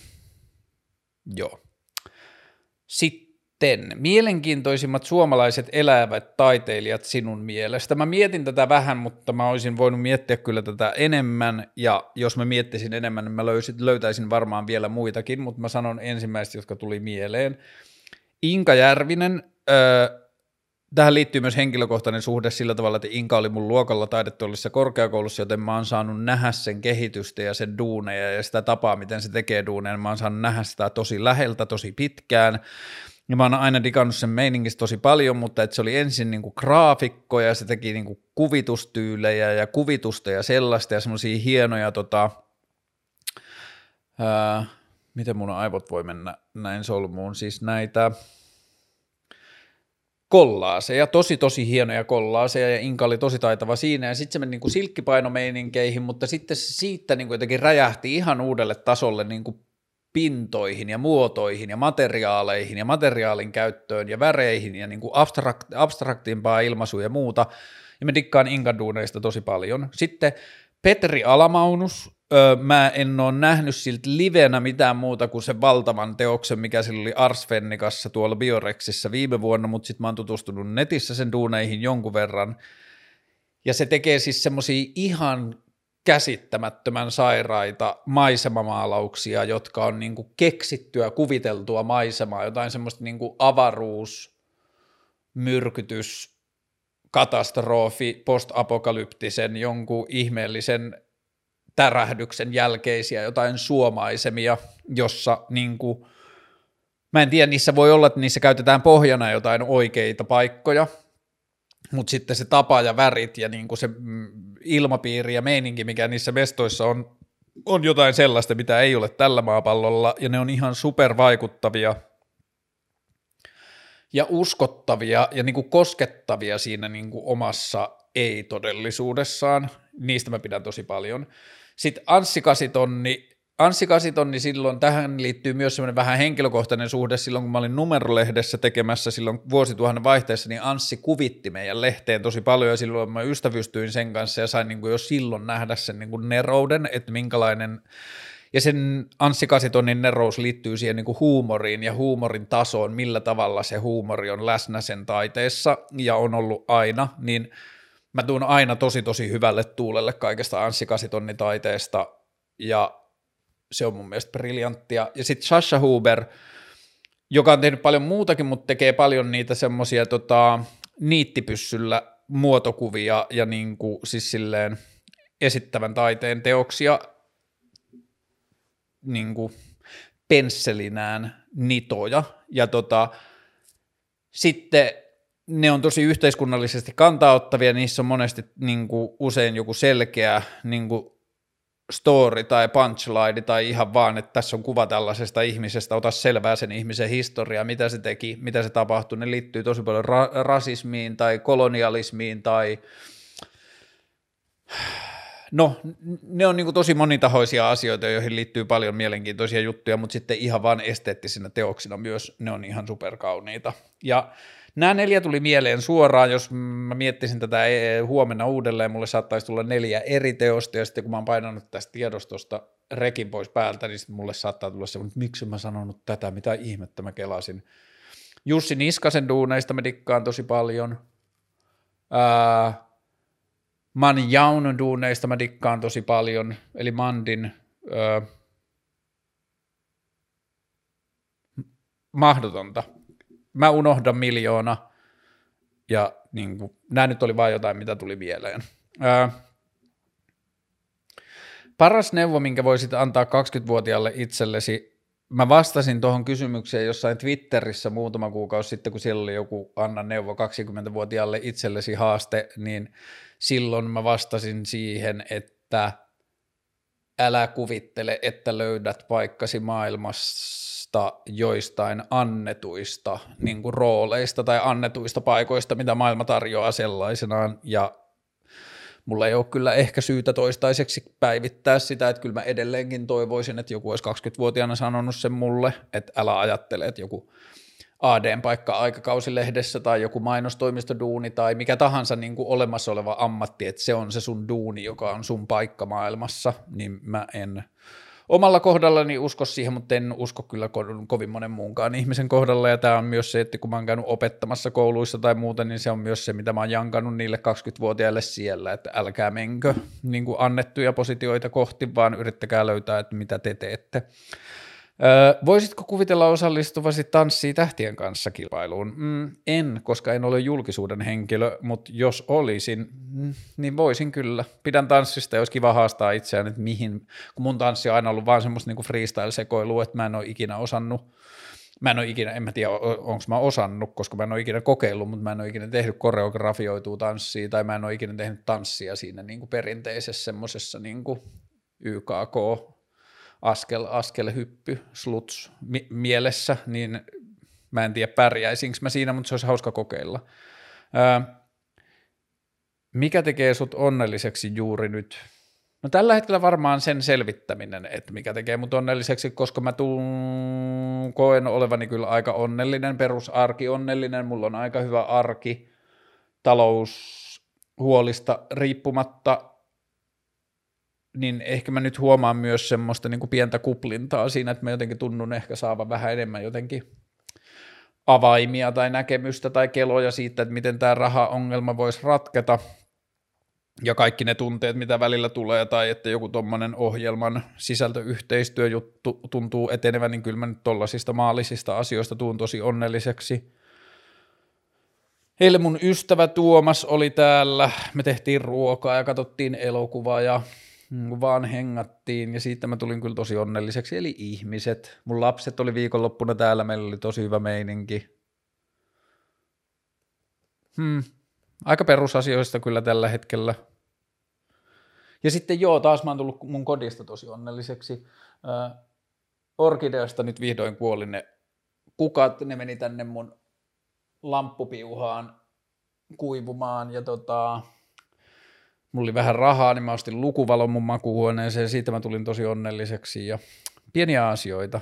Öö, sitten täällä on, niin tässä ei oikein sille laajemmin kysymystä, mutta täällä on vaan tämmöinen huomio kuin eläköityminen. Mä toivon, tai mun haave elämässä on, kun on aina ajateltu, että taloudellinen riippumattomuus tai eläköityminen liittyy taloudelliseen riippumattomuuteen, että sitten kun mä oon rikas, niin sitten mä jään eläkkeelle niin mä oon jotenkin ajatellut sitä kymmenen vuotta sitä kautta, että mitä jos ei olisikaan kyse vauraudesta, vaan olisi kyse pienistä kuluista ja tasaisista, pienistä menoista ja tasaisista tuloista.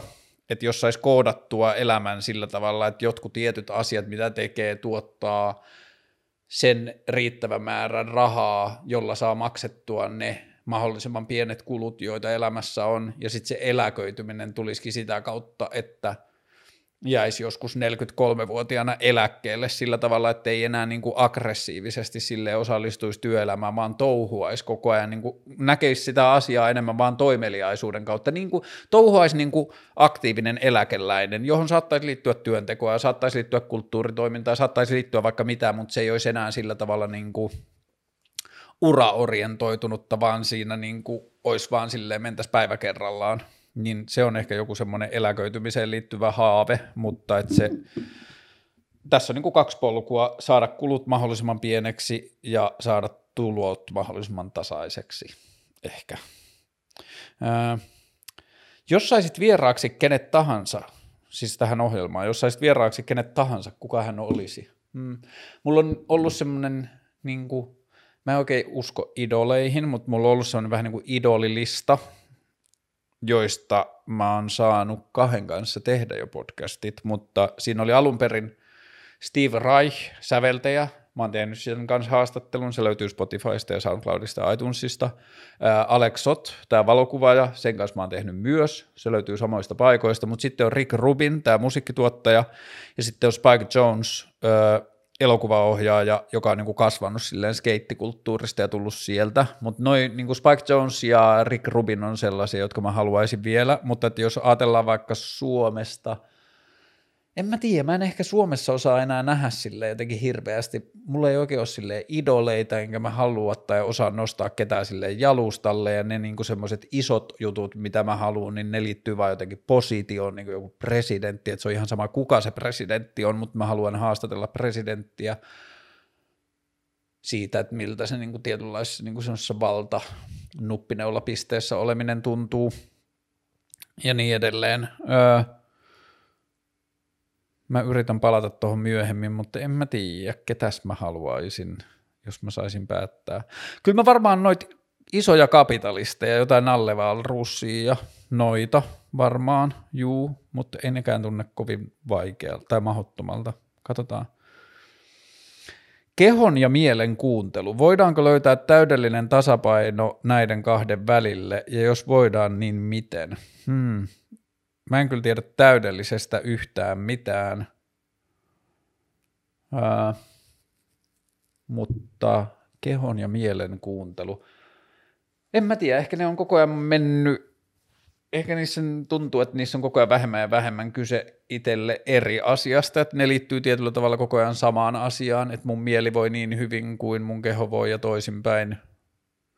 Ja että jos mä pääsen prassijutsuun, niin sitten se tuntuu tekevän yhtä paljon mun reisilihaksille, kuin se tuntuu tekevän mun nukkumaan menevälle mielelle, tai kiipeily tuntuu vahvistavan mun sormilihaksia yhtä paljon kuin mun kivun sietokykyä jossain muulla e, henkisemmillä elämän osa-alueilla.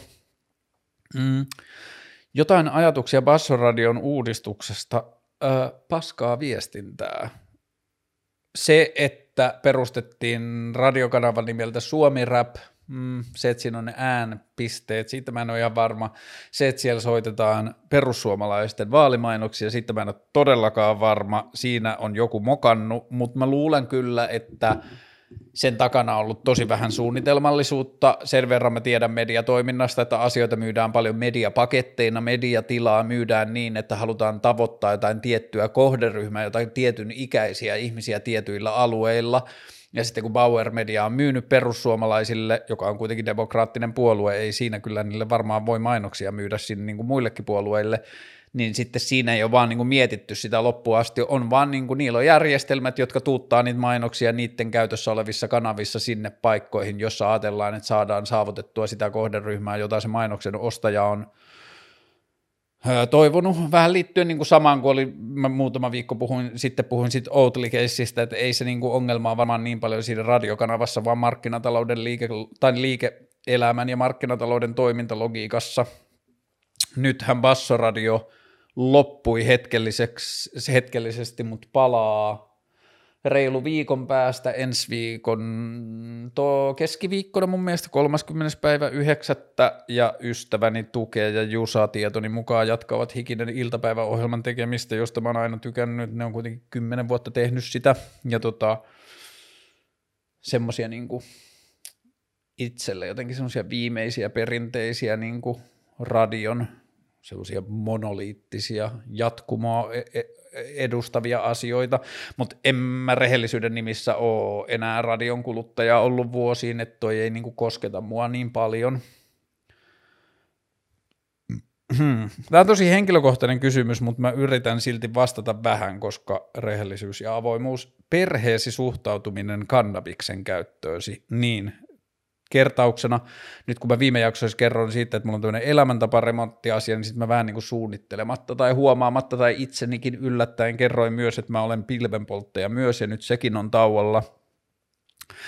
Mä oon puhunut kaikille mulle tärkeille ihmisille paitsi ihan nuorimmille sellaisille, niin mä oon puhunut mun pilvenpoltosta siksi, että mä en usko valehteluun ja mä en usko salailuun, ja siksi toisekseen mun mielestä meidän yhteiskunnan suhde päihteisiin on täysin vitun sairas ja kaksinaismoraalistinen ja kieroutunut, että alkoholi on joku niin kuin ok juttu siksi, koska se ei ole päi huume, ja sitten se, että mä en juo alkoholia, mutta mä poltan kannabista, niin se on jotenkin silleen huume, josta pitää olla hiljaa ja pitää varoa, ettei tule yhteiskunnassa vaikeuksia siksi, että käyttää jotain toista päihdettä kuin muut käyttää ja niin edelleen, niin sen takia mä oon halunnut olla siitä tosi avoin – ja ehkä just sen takia, että mä oon ollut siitä avoin, niin musta tuntuu, että perheeni suhtautuminen siihen on ollut aika hyvää. Ja sitten kun mä oon sanonut, että, että jos se laittomuus on ongelma, niin puhutaan punaisia päin kävelystä, että mä teen myös sitä. Ja sitten jos se päihde on ongelma, niin puhutaan alkoholista ja muiden ihmisten alkoholin käytöstä, että puhutaan rehellisesti siitä, että mitä ne meiningit on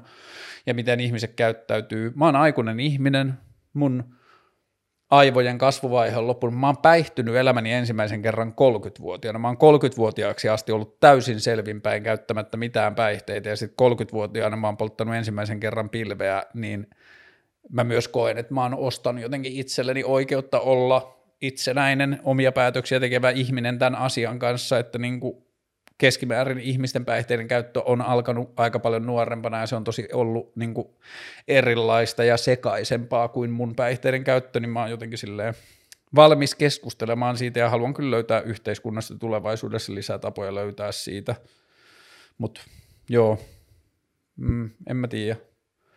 Ehkä toi on riittävästi se, mitä mä haluan siitä vastata. Öö, kerro nyt vihdoin siitä peruskoulu-uudistuksesta, minkä tekisit. Mm. Mä yritän lyhyesti tiivistää.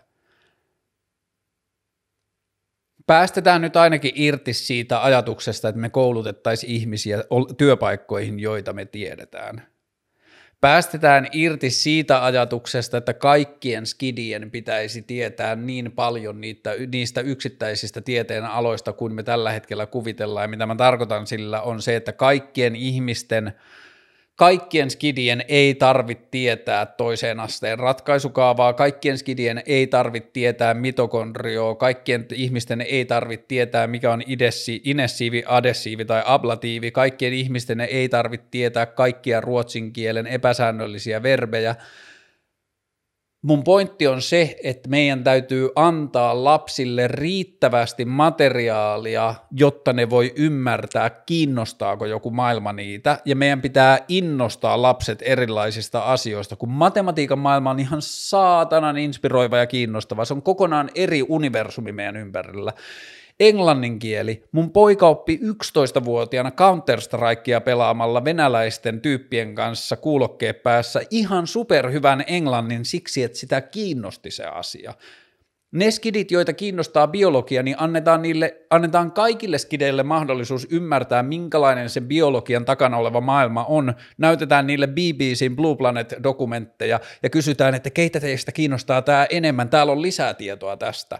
Tai käytetään ensimmäiset kymmenen vuotta äidinkielenopetuksesta siitä, että niin kuin käytetään se ää, luovaan kirjoittamiseen, laitetaan skidit lukemaan kirjoja, kirjoittamaan kirjeitä toisilleen, ja sitten kysytään, että keitä teitä kiinnostaa tämä kielioppi, tulkaa tänne, niin katsotaan, tutkitaan tätä kielioppia. Mun mielestä me mennään kaikessa, lähes kaikessa koulutuksessa tällä hetkellä perseedellä puuhun sillä tavalla, että meidän koulu perustuu mitattaviin toistettaviin prosesseihin, kun sen pitäisi perustua siihen, että se rohkaisee skidejä olemaan itsensä kaltaisia, me voidaan ajatella tämä niin kuin tosi epäindividualistisesti individualistisesti ajatella tämä vain yhteisön näkökulmasta, että haa, meille on kaikista eniten hyötyä, jos me saadaan kaikista ihmisistä lypsettyä kaikki ulos, mitä niillä on annettavaa, joten paras, mitä me voidaan tehdä, on se, että me selvitetään, mitä se yksittäinen lapsi osaa ja rohkaistaa sitä siihen, niin sitten me vaikka kapitalistisin arvoin me saadaan sitten eniten arvontuotantoa silloin, kun se ihminen pystyy tekemään sen ainutlaatuista skillsettiä parhaalla mahdollisella tavalla. Nyt ja jälleen kerran on ymmärrettävää, miksi koululaitos on sellainen kuin se on, tai miksi se on tehty sellaiseksi, kun se on tehty, koska siinä maailmassa, kun sitä on viimeksi tosissaan mietitty, niin se on ollut, maailma on ollut paljon haastavampia, on ollut pitänyt löytää tapoja, joilla asioita voidaan monistaa ja prosesseja, joilla voidaan mitata tiettyjä asioiden tartuttavista, tarttumista ja voidaan tehdä se kerta toisensa jälkeen samalla tavalla, mutta se ei päde enää 2020. Meidän pitäisi kyseenalaistaa koko koulun tavoitteet uudella tavalla ja tapat tehdä, tavat tehdä sitä koulutusta ja myös se, että minkälainen ihminen on hyvä opettaja. Meidän pitää lähteä siitä, että hyvä opettaja on innostava, meidän pitää lähteä siitä, että hyvä opettaja on empaattinen, se on keskustelukykyinen, se jaksaa olla kiinnostunut lasten kanssa asioista, ja kun mä sanon lapsen, niin mä tarkoitan myös yläastetta, lukiota ja yliopistoa. Meidän koulutuksen pitää perustua siihen, että ne koulut rohkaisee ihmisiä olemaan uteliaita ja ottamaan asioista selvää ja menemään kohti uteliaisuutta. Ja nyt kun kaikki tieto on puhelimella, kaikki tieto on internetissä ja se on näppäin, näppäin niin kuin muutaman näppäilyn päässä, niin ei ole mitään järkeä opettaa skideille, että mikä oli Pähkinäsaaren, rauhan rajat tai minä vuonna se tapahtui tai mitään tota niin kuin tietopohjaista asiaa. Meidän pitää opettaa skideille keinot selvittää tietoa, meidän pitää opettaa skideille keinot ö, käyttää tietoa, jalostaa tietoa, yhdistää tietoa, keksiä uutta tietoa, esittää uusia kysymyksiä, keksiä uusia ratkaisuja ja niin kuin se, että meidän koululaitos pystyy rakentamaan ihan supertehokkaasti, superrupealla tavalla järjestelmiä, jos me pystytään opettamaan hirveälle määrälle lapsia todella todennettavalla ja uudelleen toistettavalla tavalla joku englannin kielen monimutkaisia kieliopillisia rakenteita, mutta sitten ne samat ysin oppilaat lähtee ulkomaille vaihtoon ja sitten ne on silleen vähän säikähtäneet, että en mä tätä kieltä osaa puhua. Kyllä mä näissä kielioppiasioissa on hyvä, mutta en mä tätä kieltä osaa puhua. Ja joo, totta kai koulu on mennyt eteenpäin siitä, mitä se on ollut silloin, kun mä oon lopett- kirjoittanut ylioppilaaksi vuosituhannen vaihteessa, mutta on siellä ihan sikana niin kuin tilaa miettiä asioita uudella tavalla, ja mun mielestä se pitäisi lähteä nollista. Ja niin kuin, en mä tarkoita sitä, että koulun pitää olla huomenna erilainen, vaan meidän suhde kouluun pitää olla huomenna erilainen, ja meidän pitää lähteä heti alusta asti runnomaan. Mun poika sattu kolmannelta kuudennelle luokalle ja mä oon tehnyt sen vanhan opettajan Markus Humalojan kanssa jakson, joka löytyy Yle Areenasta Karlemaailman alta. Sen nimi on joku koulutuksen tulevaisuus tai joku sellainen, mä en nyt muista. Mutta se löytyy sieltä, se on jakso kaksi tai kolme tai neljä, tosi alkupääjakso, niin Markus oli opettaja, jonka oppilaaksi Wernerit säkällä pääsi, ja Markus teki opettamista niin, että se kysyy, että mitä opettaminen voi olla meiltä vaadittujen asioiden rajoissa.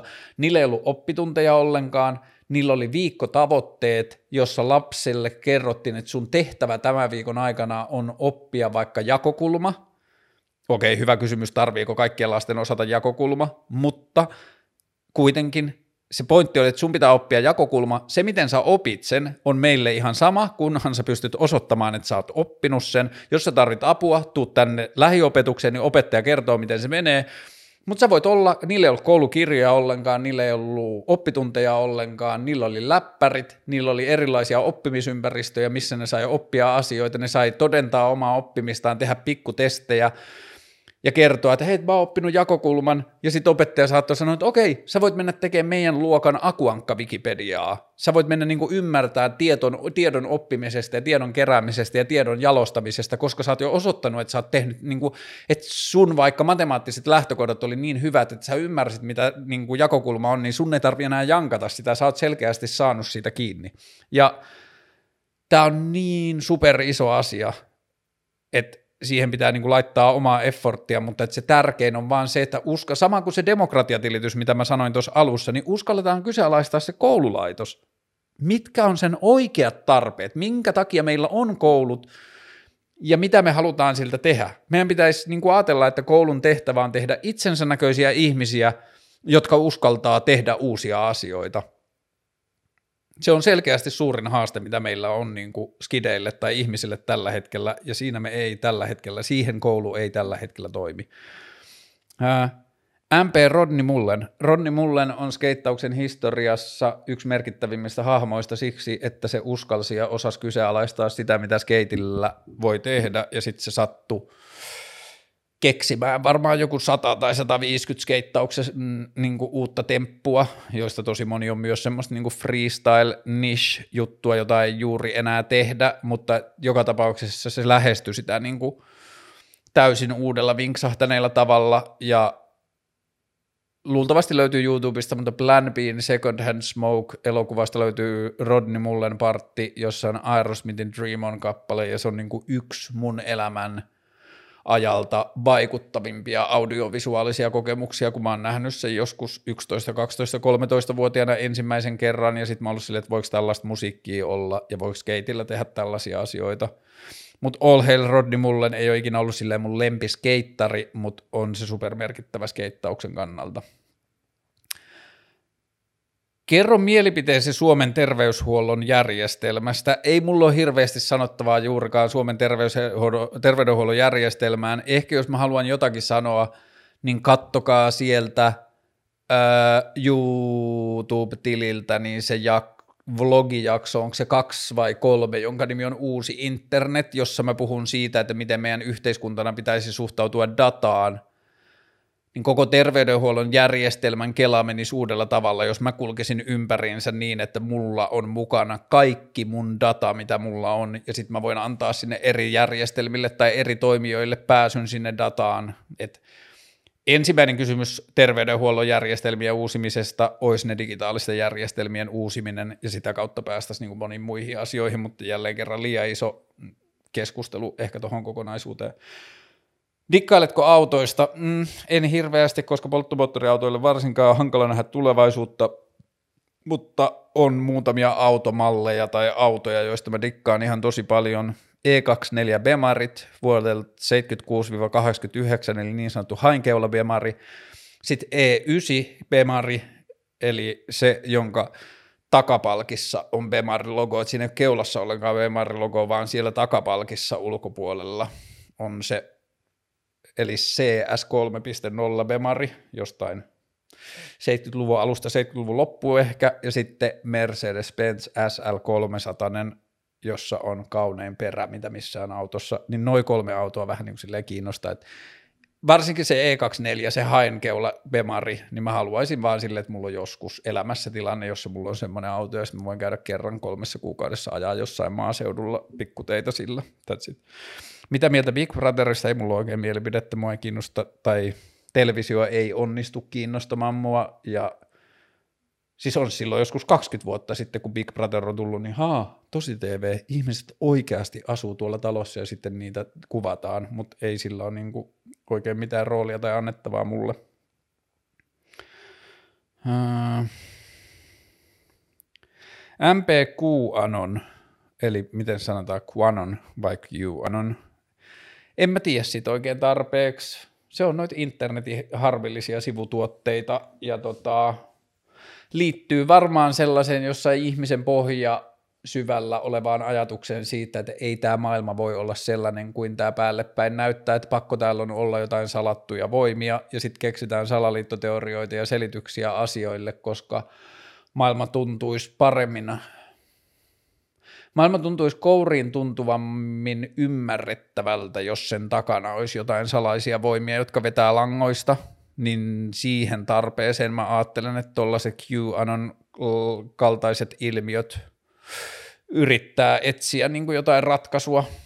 Ja tota, sitten mä näin, se on ilmeisesti ollut sunnuntain Hesarissa ystäväni kirjoittama kolumni siitä, että miksi yhtäkkiä terveys- ja biohakkerointi-ihmiset alkaa mennä niin kuin sellaiseen äärioikeisto- tai alt-right-keloihin, niin varmaan se liittyy se, että molemmat niin kuin Ja ei sillä. Terveysasioissahan on paljon sellaisia asioita, missä varsinkin markkinatalouden toimintalogiikka tuottaa väärin, vääri, vääristyneitä rakenteita, niin kuin lääketeollisuus ja varmaan niin kuin monet niin kuin liha- tai maitoteollisuus tai jotkut tällaiset asiat, niin sitten kun siellä halutaan nähdä, että on jotain isoja voimia, jotka meidän puolesta suunnittelee meidän arkea ja meidän todellisuutta, niin sitten mennään laajempaa yhteiskuntakelaa ja sitten sieltä tulee näitä äärioikeistolaisia ja kaikkia muita keloja ja sitten kun muualta ei löydy frendejä, niin sitten aletaan flirttailemaan niiden kanssa ja se on tosi ihmeellistä. Mikä sun suhtautuminen on psykedeeleihin? Kiinnostunut ja utelias. Ei juurikaan ole kokemusta, mutta toivottavasti elämäni aikana keräytyy, ke- kertyy sellaista. Ö, Ootko elämäsi aikana peitellyt omaa taustaasi, esimerkiksi kuinka paljon sisaruksia jne? Varmasti liittyy lestadiolaisuuteen toi kysymys. Mm, en. Ja mä en ihan täysin osaa selittää ehkä, että miksi en, koska mä oon nähnyt sitä ympärillä ja mun ystävissä on ollut paljon ihmisiä, jotka on pyrkinyt – salailemaan sitä, että ne tulee lestadiolaisesta perheestä tai ne on lestadiolaisia. Varmaan se on lähtenyt siitä, että kun on kasvanut Tornion kaltaisessa pikkukaupungissa, niin on ollut niin kuin turha edes yrittää. Että kaikille on ollut tosi selvää, että kun samaan koulun rakennukseen tulee viides kidi niin yhtä aikaa kouluun samasta perheestä, niin on hankala niin kuin jotenkin piilottaa sitä, että tulee isosta perheestä, ja jos on Pohjois-Suomessa ja isosta perheestä, niin sitten se luultavasti tarkoittaa lestadiolaista, ja sitten, että a, noi ihmiset tuntee keskenään, tai noi on serkkuja keskenään, a, ne on molemmat lestadiolaisia ja niin edelleen, niin sitten ehkä se on lähtenyt sieltä, mutta sitten se on toisaalta varmaan liittynyt myös temperamenttiin ja omaan luonteenlaatuun, että ei ole suostunut salailemaan sellaista asiaa, mitä ei ole osannut hävetä. Että ehkä se on just liittynyt siihen, että on tajunnut jotenkin nuorena se, että mm, mä olen lestadiolainen siksi, että mä oon syntynyt sellaiseen perheeseen, en siksi, että mä olisin jotenkin valinnut sen asian, niin ei ole niin tuntunut silleen tarvetta. Jotenkin hävetä tai piilottaa sitä, mutta kyllä mä oon nähnyt ihan aikuisiellä silleen ystäviä, jotka on sanonut, että meinasin jäädä töissä kiinni siitä, että olen lestadiolainen tyyppisiä asioita, joita mä en ole oikein koskaan ymmärtänyt, mutta joo, en muistaakseni ole koskaan sitä piilotellut. Oon mä kyllä varmaan jossain teini-ikäisenä jossain tilanteessa, mutta ne on ollut ehkä niin harvoja sitten, että ei sitä oikein sille enää muista. Öö, ensitreffit alttarilla teema. Niin mä tosiaan viime viikolla Instagramiin laitoin kuvia siitä, kun mä en saanut niitä kuvia aikaisemmin julkaista. Mun pikkusisko on tämän vuoden ensitreffit alttarilla TV-ohjelmassa yksi naimisiin menneistä tyypeistä ja mä olin siellä häissä kesällä ja tosi jännää ja olen kyllä tosi jotenkin ylpeä ja arvostan pikkusiskoani siitä, että niinku on noin rohkea ja utelias ja seikkailun haluinen ja mitä ikinä siihen tarvitaankaan, että tuollaiseen lähtee mukaan. Me katsottiin mun tyttären kanssa viikonloppuna ne tähän mennessä tulleet jaksot tai ne jaksot, jossa mun pikkusisko oli ja ne häät, jossa mäkin sitten näyn ja tietenkin se oli mun tyttärelle iso juttu, iskä on telkkaris. Tota, mutta en mä tiedä, onko mulla siitä paljon sanottavaa. Intiassa on tutkittu sitä, miten sovitut avioliitot saattaa tuottaa matemaattisesti jopa enemmän onnellisia avioliittoja kuin puhtaasti romanttisista tai ihmisten omista valinnoista lähtevistä, lähtevät avioliitot. Että toi parisuhteen käsite on niin hassu ja jännä, että siistiä sitten sitä tutkitaan ja tässähän on syksy aikaa seurata, että miten sille mun pikkusiskolle ja miten niille muille käy tuossa kehikossa. Mm.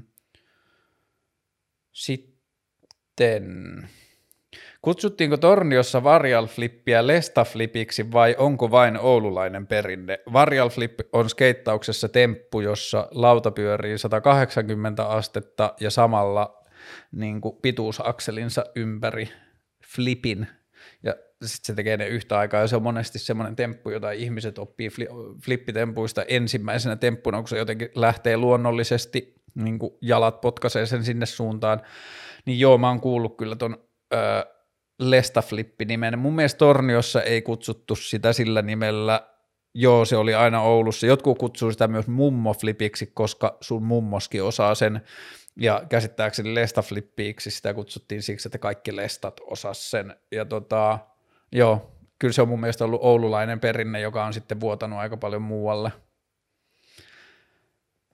Mielipide Kettomasan uudesta levystä. Mä oon kuunnellut sen vasta kerran. Kyllä mä niinku headnoddasin molessa kohtaan. Ehkä siinä on vähän jotain tunkkasia. Aa, siitä mä dikkasin, että siinä oli niinku semmoista niinku,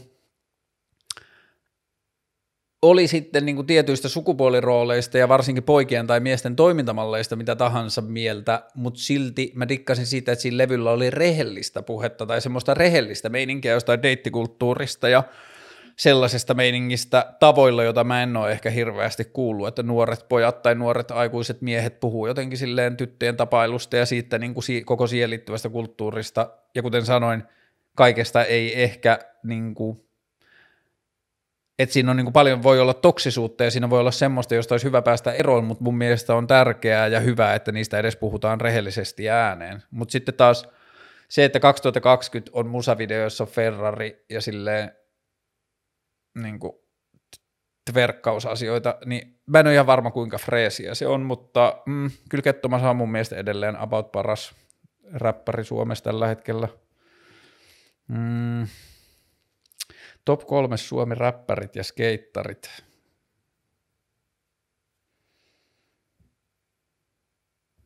Skeittareista. Semmoinen Jyväskyläläinen aatsijäbä, mä dikkaan sen stylista ja meiningistä tosi paljon. Veskisestä mä dikkaan tosi paljon. Enis on sairas. Jaakko Ojanen on sairas ja Jöle on sairas. Tuossa oli jo viisi, mutta mm, stop me. Ää, Suomi räppärit. Ei, liian vaikea. Pitäisi miettiä enemmän, en jaksa. Ää, jos saisit kutsua e-, e ohjelmaan kolme edesmennyttä henkilöä, niin ketkä ja miksi? Ää,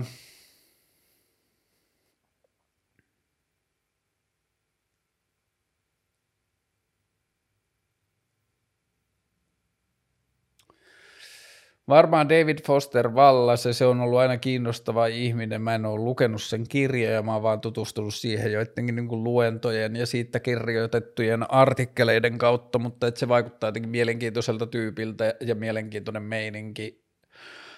Öö, Steve Jobs varmaan siksi, että mä haluaisin, että jotenkin se sen ajatus, mikä tuntuu olevan siellä sen toiminnan taustalla kaikista kapitalistisista tai markkinataloudellisista tavoitteista huolimatta tai niiden rinnalla tuntuu olevan se ajatus, miten maailma voisi olla, tai niin kuin miten ihmisten arkikokemus voisi olla parempi tai mitä voidaan parantaa tai mikä näin, niin se on tuntunut olevan kuitenkin sen toiminnan semmoinen primääritavoite, niin mä haluaisin sitä ajatusta enemmän maailmaan, niin sitten ehkä sitä olisi kiinnostava keskustella. Ketäis muita vainajia? Ehkä Hitler, mitä vittua? Mitäs vittua nyt sitten? En tiedä aika iso kysymys. Mm. Ah, täällä lukee regimen päivitystä nyt ainakin. Vähän tekisi jo mieli olla pilvessä, kysymysmerkki. Mm, ei itse asiassa, mä oon aika tyytyväinen. Ei ole mitään sellaista. Et kyllä tässä on niinku aika hyvä meininki. Ha, tästä tuli aikaisemmin jo viesti, että hei, et mä en ikinä osu sun noihin kysymysbokseihin, ja nyt mä laitoin sille jäbälle viesti, että nyt on kysymysboksi, etkä laittaa se kysymys, että se laittaa.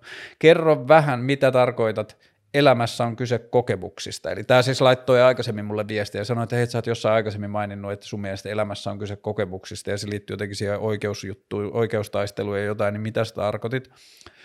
Niin mä oon puhunut tuosta elämässä on kyse kokemuksista niin kuin siinä yhteydessä, kun on ollut paskoja kokemuksia, ja mä oon puhunut siitä, että mä en ole ihan varma, onko sillä juuri merkitystä, onko elämässä kokemukset hyviä, ja huo, hyviä tai huonoja, koska elämässä tuntuu olevan kyse kokemuksista. Ja mitä mä tarkoitan sillä on se, että elävän ja kuolleen ihmisen ero on se, että elävä ihminen kokee asioita, kuollut ihminen ei koe asioita.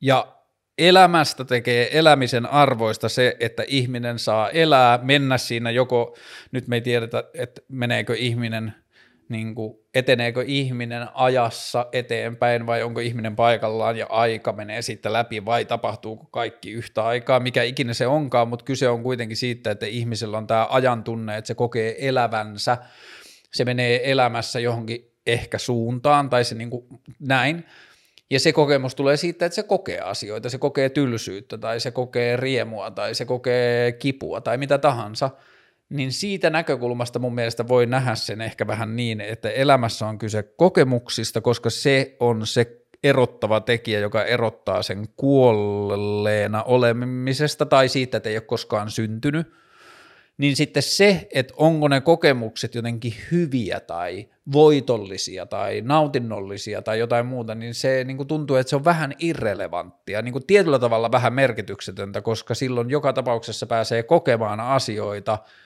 ja jos se toinen vaihtoehto olisi se, että olisi kuollut, niin se on tosi paljon huonompi. Tai siis sille ei se ole huonompi, koska eihän silloin tiedä menettävänsä mitään, mutta että, niin että sille on arvo, että saa kokea asioita, oli ne sitten millaisia tahansa. Mä en tiedä, vastaisiko tämä kysymykseen, mutta tämä on niin mun yritys vastata siihen mahdollisimman lyhyesti, kun, että mitä mä tarkoitan, kun mä sanon, että elämässä on kyse kokemuksista. MP, eli mielipide, jos tekisit joskus sarjan, missä kerrot sun oman utopia-yhteiskunnan toiminnan, jo ehdottomasti. Tietyllä tavallahan mä ajattelen, että tämä Kaarlen keskusteluohjelma on jo se sarja, mutta sitten siinä vaan menee joku 15 vuotta, kun mä kerron mun utopia-yhteiskunnan toiminnan, mutta on mä myös miettinyt sitä semmoisessa tiiviimmässä paketissa, että saisi vaikka jonkun Yle-rahoituksen tai jotain, että saisi tehdä jonkun. Ja itse asiassa mä oon kirjoittanut siitä joskus käsikirjoitustakin aika pitkälle, ja olisiko siinä ollut kahdeksan jaksoa vai mikä se ajatus oli, mutta että semmoinen niin utopia-yhteiskunta, että mä saisin selittää sen, että miten se toimisi mun vaihtoehtoinen kela tästä kaikesta. Mutta joo, mielipide, ö, kannustava ja innostunut, olisi siistiä, kun pääsisi tekemään joskus. Ö, ajatuksia kuolemantuomiosta, hell no, Ihmisellä ei ole oikeus päättää toisen ihmisen hengestä. Jos joku toinen ihminen käyttää sitä väärin, esimerkiksi tappaa jonkun ihmisen tai raiskaa ja tappaa jonkun lapsen, niin me ihmisenä tai yhteisönä ei voida olla niin vitun moukkia, että me syyllistytään siihen samaan. Meillä niin kuin, ei. Ei, ei, ei, ei, ei. Mä en, niin kuin, ei. Mä en mä en tiedä, riittääkö mulla tähän niin kuin yhtään parempia resursseja ottaa tähän kantaa, mutta ei. Kuolemantuomio ei ole mikään ratkaisu tai se ei saa olla meidän keinovalikossa siinä, kun me mietitään, että miten me tehdään parempaa maailmaa. Ei, ei, ei, ei, ei. Tämä oli tosi huono vastaus tosi monimutkaiseen ja vaikeaan kysymykseen, mutta ei. Mitä tehdä, kun lukiosta on päästy paskoilla papereilla eikä tiedä, mitä haluaa? Sanoisin, että olet erinomaisessa tilanteessa. Tulevaisuuttasi on kirjoitettu minimaalisen vähän. Mikään ei pakota menemään sua tiettyyn suuntaan. Öö, mä oon kans kirjoittanut lukiosta, no en mä nyt ehkä paskoilla papereilla, mutta en mitkään ainakaan hyvillä papereilla. Eikä tiedä mitä haluaa, jos tämä on tuore asia, että sä oot kirjoittanut sieltä lukiosta, eli sä oot sanotaan vaikka alle 25-vuotias, niin mun mielestä sun ei pidäkään tietää, mitä sä haluat. Nyt sun tehtävä on kerätä elämässä kokemuksia, törmäillä asioihin, tehdä virheitä, seikkailla ja kimpoilla ja tehdä asioita, jotta sä itse voisit ymmärtää, mitä sä voisit haluta. Sä oot viimeiset 12 vuotta ollut silleen järjestelmän runnottavan vaan jonkinlaiseksi ihmisiksi, ihmiseksi erilaisilla systeemeillä. Sulla on opetettu erilaisia asioita, sulta on vaadittu tietynlaisia asioita ja sulle on vaan niin kuin pam, pam, pam, pam, pam, paukutettu päähän kaikkea. Niin mun mielestä on vastuutonta että sulta vaaditaan nyt, että sun pitäisi tietää, mitä sä haluat. Okei, nyt on korona, sä, ö, mahdollisuudet lähteä näkemään maailmaa vähän rajoitetut, mutta pakene valtion rajojen yli vaikka jostain Venäjän puolelta ja lähde pyöräileen niin kuin Aasian halki ja törmää asioihin ja opi siitä, että mikä tekee sut onnelliseksi ja minkä eteen sä haluat taistella ja mihin sä haluat osallistua mitä tehdä, kun lukiosta on päästy paskoilla papereilla eikä tiedä mitä haluaa? Tylsisty. Ole joutilas, ole hyödytön. Lue kirjoja, kohtaa ihmisiä, pyydä lounaille ihmisille, ihmisiä, tai lounaille tai kahville ihmisiä, joita ihaille tai jotka inspiroi sua. Mm, me työharjoitteluun ja lopeta kolmen päivän jälkeen ja niin kuin, me työharjoitteluun, äläkä ikinä saavu paikalle ja niin kuin tee asioita, että sä voit vaan törmätä ja tutkia erilaisia vaihtoehtoja ja kerää niitä kokemuksia ihan valtavasti. Öö, mitä syöt? Eines ruokia vähän liikaa. Sitten mulla on yksi semmoinen pasta, jota mä tein esimerkiksi Tuomakselle eilen, joka on tosi hyvää, johon tulee sipulia, valkosipulia, ää, brokkoliinia, ää, chililastuja, mustapippuria, savulohta, kaurakermaa ja spagettia. Sitä mä syön tosi mielellään ja se on mun mielestä tosi hyvää. Ää, mitä muuta mä syön? Sitten mä syön aamuisin mysliä, jukurttia ja marjoja – sitten mä syön paahtoleipiä. Mä en syö mitenkään hirveän hyvin. Mä en ole mikään kovin hyvä niin kuin silleen ravitsemuossa asioissa, tai itse asiassa mä oon tosi huono, plus mä oon sekasyöjä edelleen, vaikka mä ajattelen itse, että lihatalous pitää tyyliin väkivalloin ajaa alas, niin silti mä syön jonkun verran lihaa ja niin edelleen, mutta tota, hmm, mitä syöt? Huonosti. Öö, Miksi tämä Big Brother kiinnostaa ihmisiä? Täällä on kolmas kysymys aiheesta. Mm, mitä ajatuksia yleisesti kyseistä formaatista? Mulla ei ole oikein ajatuksia kyseistä formaatista. Mä en ole katsonut sitä varmaan kymmenen vuoteen ehkä yhtään. Ja se niin kuin tuntuu, että se on sama mulle kuin joku putous tai posse tai salatut elämät niin kuin televisiossa on kuulemma erilaisia ohjelmia, joissa tehdään erilaisia asioita. Nyt sattuneesta syystä ensitreffit alttarilla näyttelee mulle suurempaa roolia kuin muut televisio-ohjelmat, mutta niin kuin televisio itsessään ei kosketa tai puhu mulle kovin paljon. Ajatuksia skeittauksen ja hyperkonsumerismin suhteesta, sorry Finglish, ja toisaalta skeittaus hyperkonsumerismin ajurina Supreme Palase YMS. Tota, ää, ehkä tuossa niinku toi iso asia on se, että mullehan vanhana skeittarina skeittau skeittauksen tai skeittaukseen liittyvän estetiikan ja skeittauskulttuurin siirtyminen lähemmäs kulutuskulttuuria, niin mullehan se näyttäytyy vaan sellaisena, että maailma nostaa hattua mulle ja mun kavereille, että siisti meininki, että me halutaan paitata ja kopioida ja olla yhtä kuuleja kuin te, niin sen takia me halutaan alkaa käyttää teidän vaatemerkkejä ja teidän suunnittelemia asioita ja teidän lenkkareita ja kaikkea, että skeittaus on tosi cooli. Sitten niin kuin, tuohon just vaikka Supreme Palase ja mitä ne on tehnyt niin kuin kulutuskulttuurille ja minkälaista roolia ne näyttelee, niin siinä on myös mun mielestä terveempi taso, tai en tiedä onko se terve taso mikään, mutta että se, että esimerkiksi mä ostin muutama viikko sitten, mä ostin satasella käytettynä viisi vuotta vanhan Supremen takin, semmoisen vähän niin kuin, näyttää vähän niin kuin vanhalta semmoiselta metallitehdastakilta, että se olisi voinut olla jossain niin kuin teollisuusfirmassa työtakkina, niin mä luulen, että se kestää mulla seuraavat 15 tai 20 vuotta no problem. Ja mä ajattelen, että se on tosi lähellä vastuullista kuluttamista, että se on niin kuin, muistaakseni se on ehkä vielä jopa made in USA.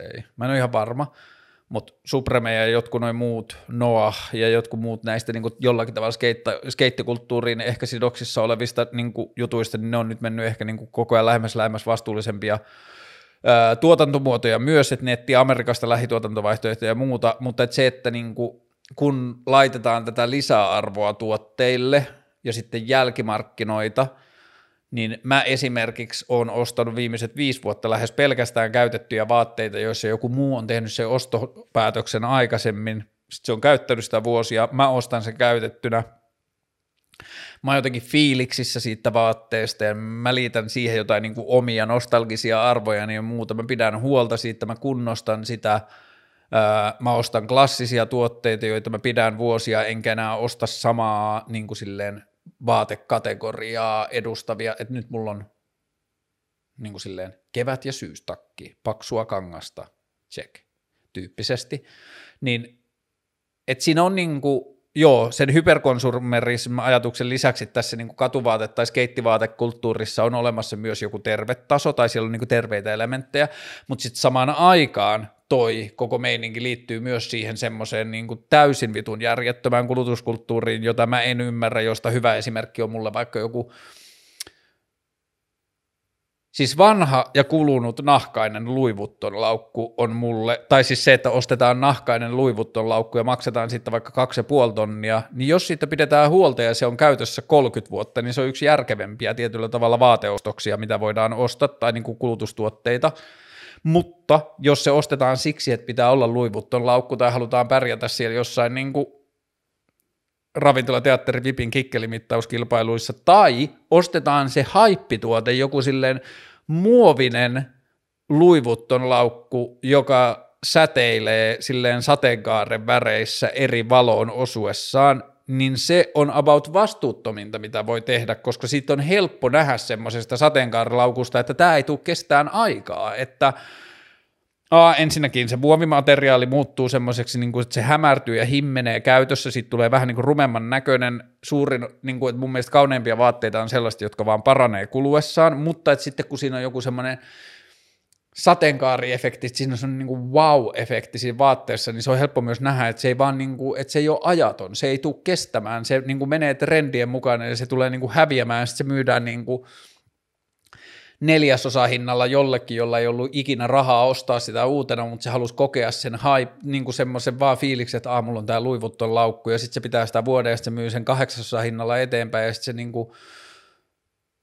niin kuin, että toi on myös se polku, joten me, jolla me tuotetaan niin kuin silleen tosi paljon paskaa ja niin kuin silleen roskaa, okei, kyllä varmaan silti sen kalliin ja aikaa kestämättömän luivutton laukun ostaminen voi olla silti varmaan vastuullisempaa ja järkevämpää kuin jotain week, weekday tai jotain mango tsara rytkyjä 990 toppi, että se on kyllä varmaan se pahin muoto siitä, mutta kyllä mä niin kuin silti näen, että muotibisneksellä jollain hype on niin kuin oma – kusinen jalkansa siinä ojassa, että me synnytetään semmoisia haippituotteita, että nyt tänä keväänä on oltava tämä asia ja ensi keväänä on tosi urpoa käyttää sitä asiaa, niin onko parempaa tai tehokkaampaa tapaa syö, niin synnyttää jätettä maailmaan, niin ei ehkä niin sen takia esimerkiksi jostain Supremen tai Palasen valikoimasta tosi monet vaatteet saattaa näyttäytyä mulle tosi vastuuttomina siksi, että niistä on helppo nähdä, että tämä ei tule kestää aikaa, mutta samaan aikaan sieltä tulee sellaisia asioita, joista mun on helppo nähdä, että ne tulee kestämään aikaa, ja sitten jos ihmiset suhtautuu niihin kunnioittavasti ja huoltaa niitä vaatteita ja muuta, niin sitten siellä on niin kuin kaikkea sellaista, mutta että sitten, joo, en mä tiedä, kysymys on ehkä aika vaikea, en mä tiedä kuinka paljon mä osaan tähän paremmin vastata. Hmm. Ehkä mä oon fiiliksissä, että skeittaus vaikuttaa johonkin, mutta että se on tosi tyhmä kela, koska se on osa niin isoa ongelmaa. Hmm.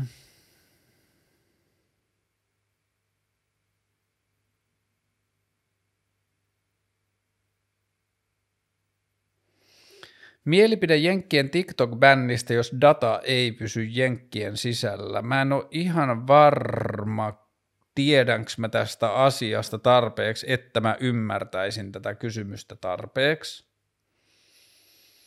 Tämä voi olla, että tämä kysymyksen esittäjä vaan nyt tietää tästä asiasta niin paljon enemmän kuin minä, niin mä en saa ihan täysin kiinni, mutta jos mä yritän yksinkertaistaa sitä, kun TikTok ei ole ehkä puhutellut mua, niin sen takia mä en oikein tiedä TikTokista niin paljon, ja sitten TikTok-jutustakin mä tiedän ehkä niin kuin Jenkkien TikTok-bannista, niin mä tiedän jotenkin, mä en tiedä kuinka edes oikeata tai relevanttia mun data on, kun onko mä ymmärtänyt sen tilanteen oikein, jos mä oon ymmärtänyt oikein, niin kiinalaiset omistaa TikTokin, ja sitten syistä, jotka liittyy poliittisen järjestelmän ongelmiin ja johonkin niin kuin valta, suurvaltasuhteisiin ja joihinkin muihin, niin Trump on alkanut kiukuttelemaan TikTokista siksi, että kiinalaiset omistaa TikTokin ja kansallisvaltiot ja rajat ja bla bla bla, me vastaan ne kelat ja sitten bannataan TikTok.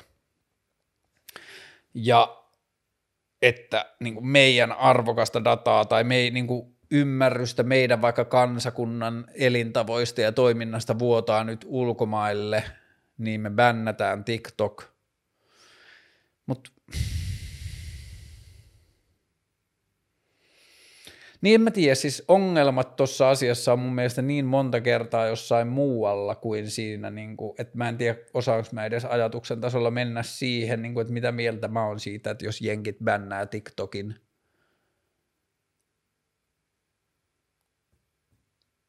Hmm. Joo, mä en ole tarpeeksi sivistynyt vastaamaan tähän kysymykseen, mä en tiedä siitä tarpeeksi. Selkeästi mun pitää ymmärtää tuosta enemmän, koska TikTok on kuitenkin niin iso asia maailmassa – ja mun tyttäreni käyttää TikTokia paljon ja muuten mä en oikein tiedä siitä mitään ja mä edes tiedä TikTok-bännistä oikein. Sori, tämä oli hyvä kysymys siksi, että se paljasti mun tietämättömyyden, niin mun pitää penkoa sitä enemmän. Ää, oliko vielä jotain?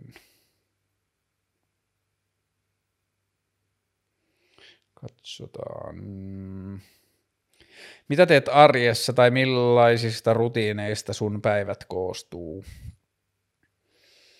Herään, nyt tämä on niin viimeisen kahden viikon perusteella, herään, ja tämä on niin sen kärjistetty keskivertopäivä, herään, lenkkeilen,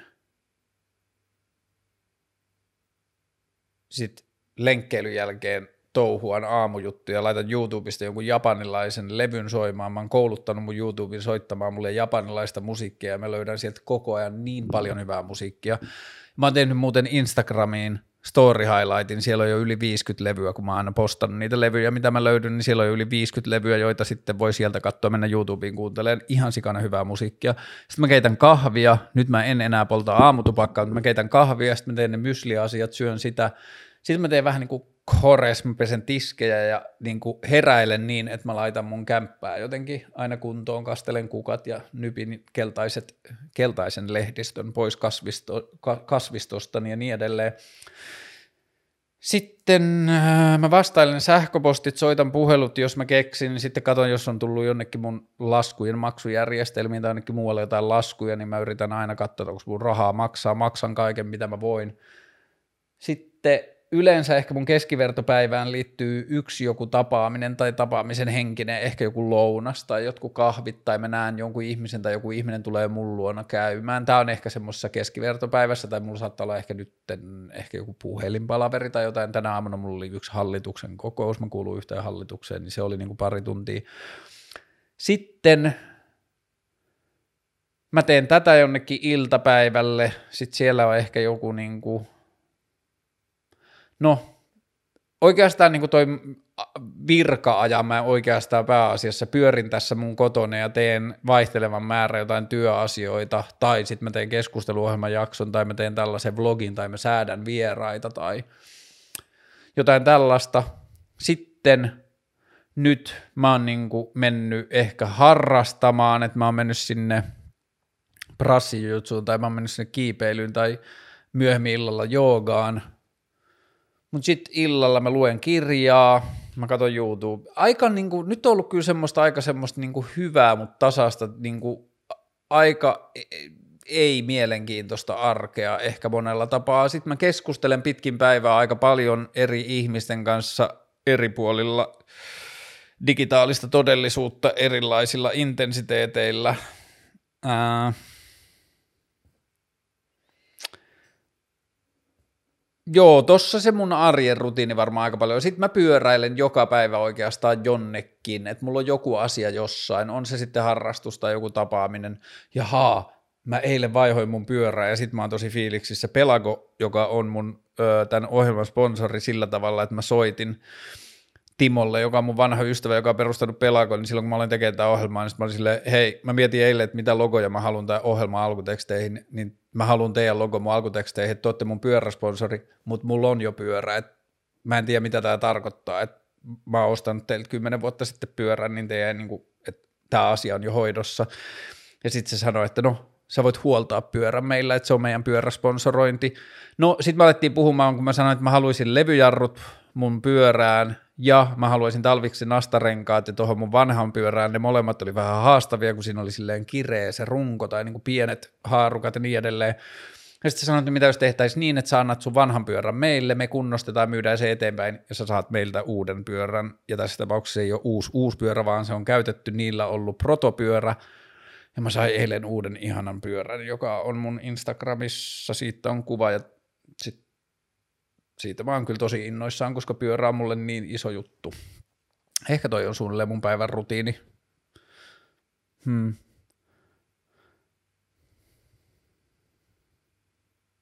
Mä en vastaa tuohon kysymykseen nyt, kun se liittyy muihin ihmisiin, niin sitten mä en halua nyt ehkä kommentoida muiden ihmisten elämäntapoja ja valintoja ennen kuin mä tiedän kunnolla, mistä mä puhun.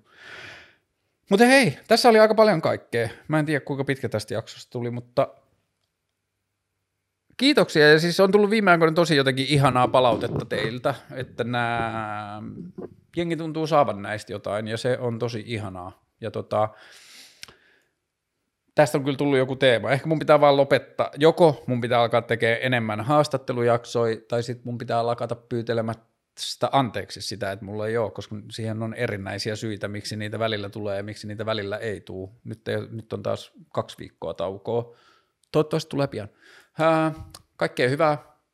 Syksy öö, tulee monine ikävine puolineen, mutta kiinnittäkää huomiota puihin. Alkaa näyttää aika kreisiltä taas toi ruska-asia, joka on tosi siistiä. Hei, kaikkea hyvää. Palataan ja Juu, seuraavista asioista sitten, kun seuraavat asiat ovat ajankohtaisia. Moi.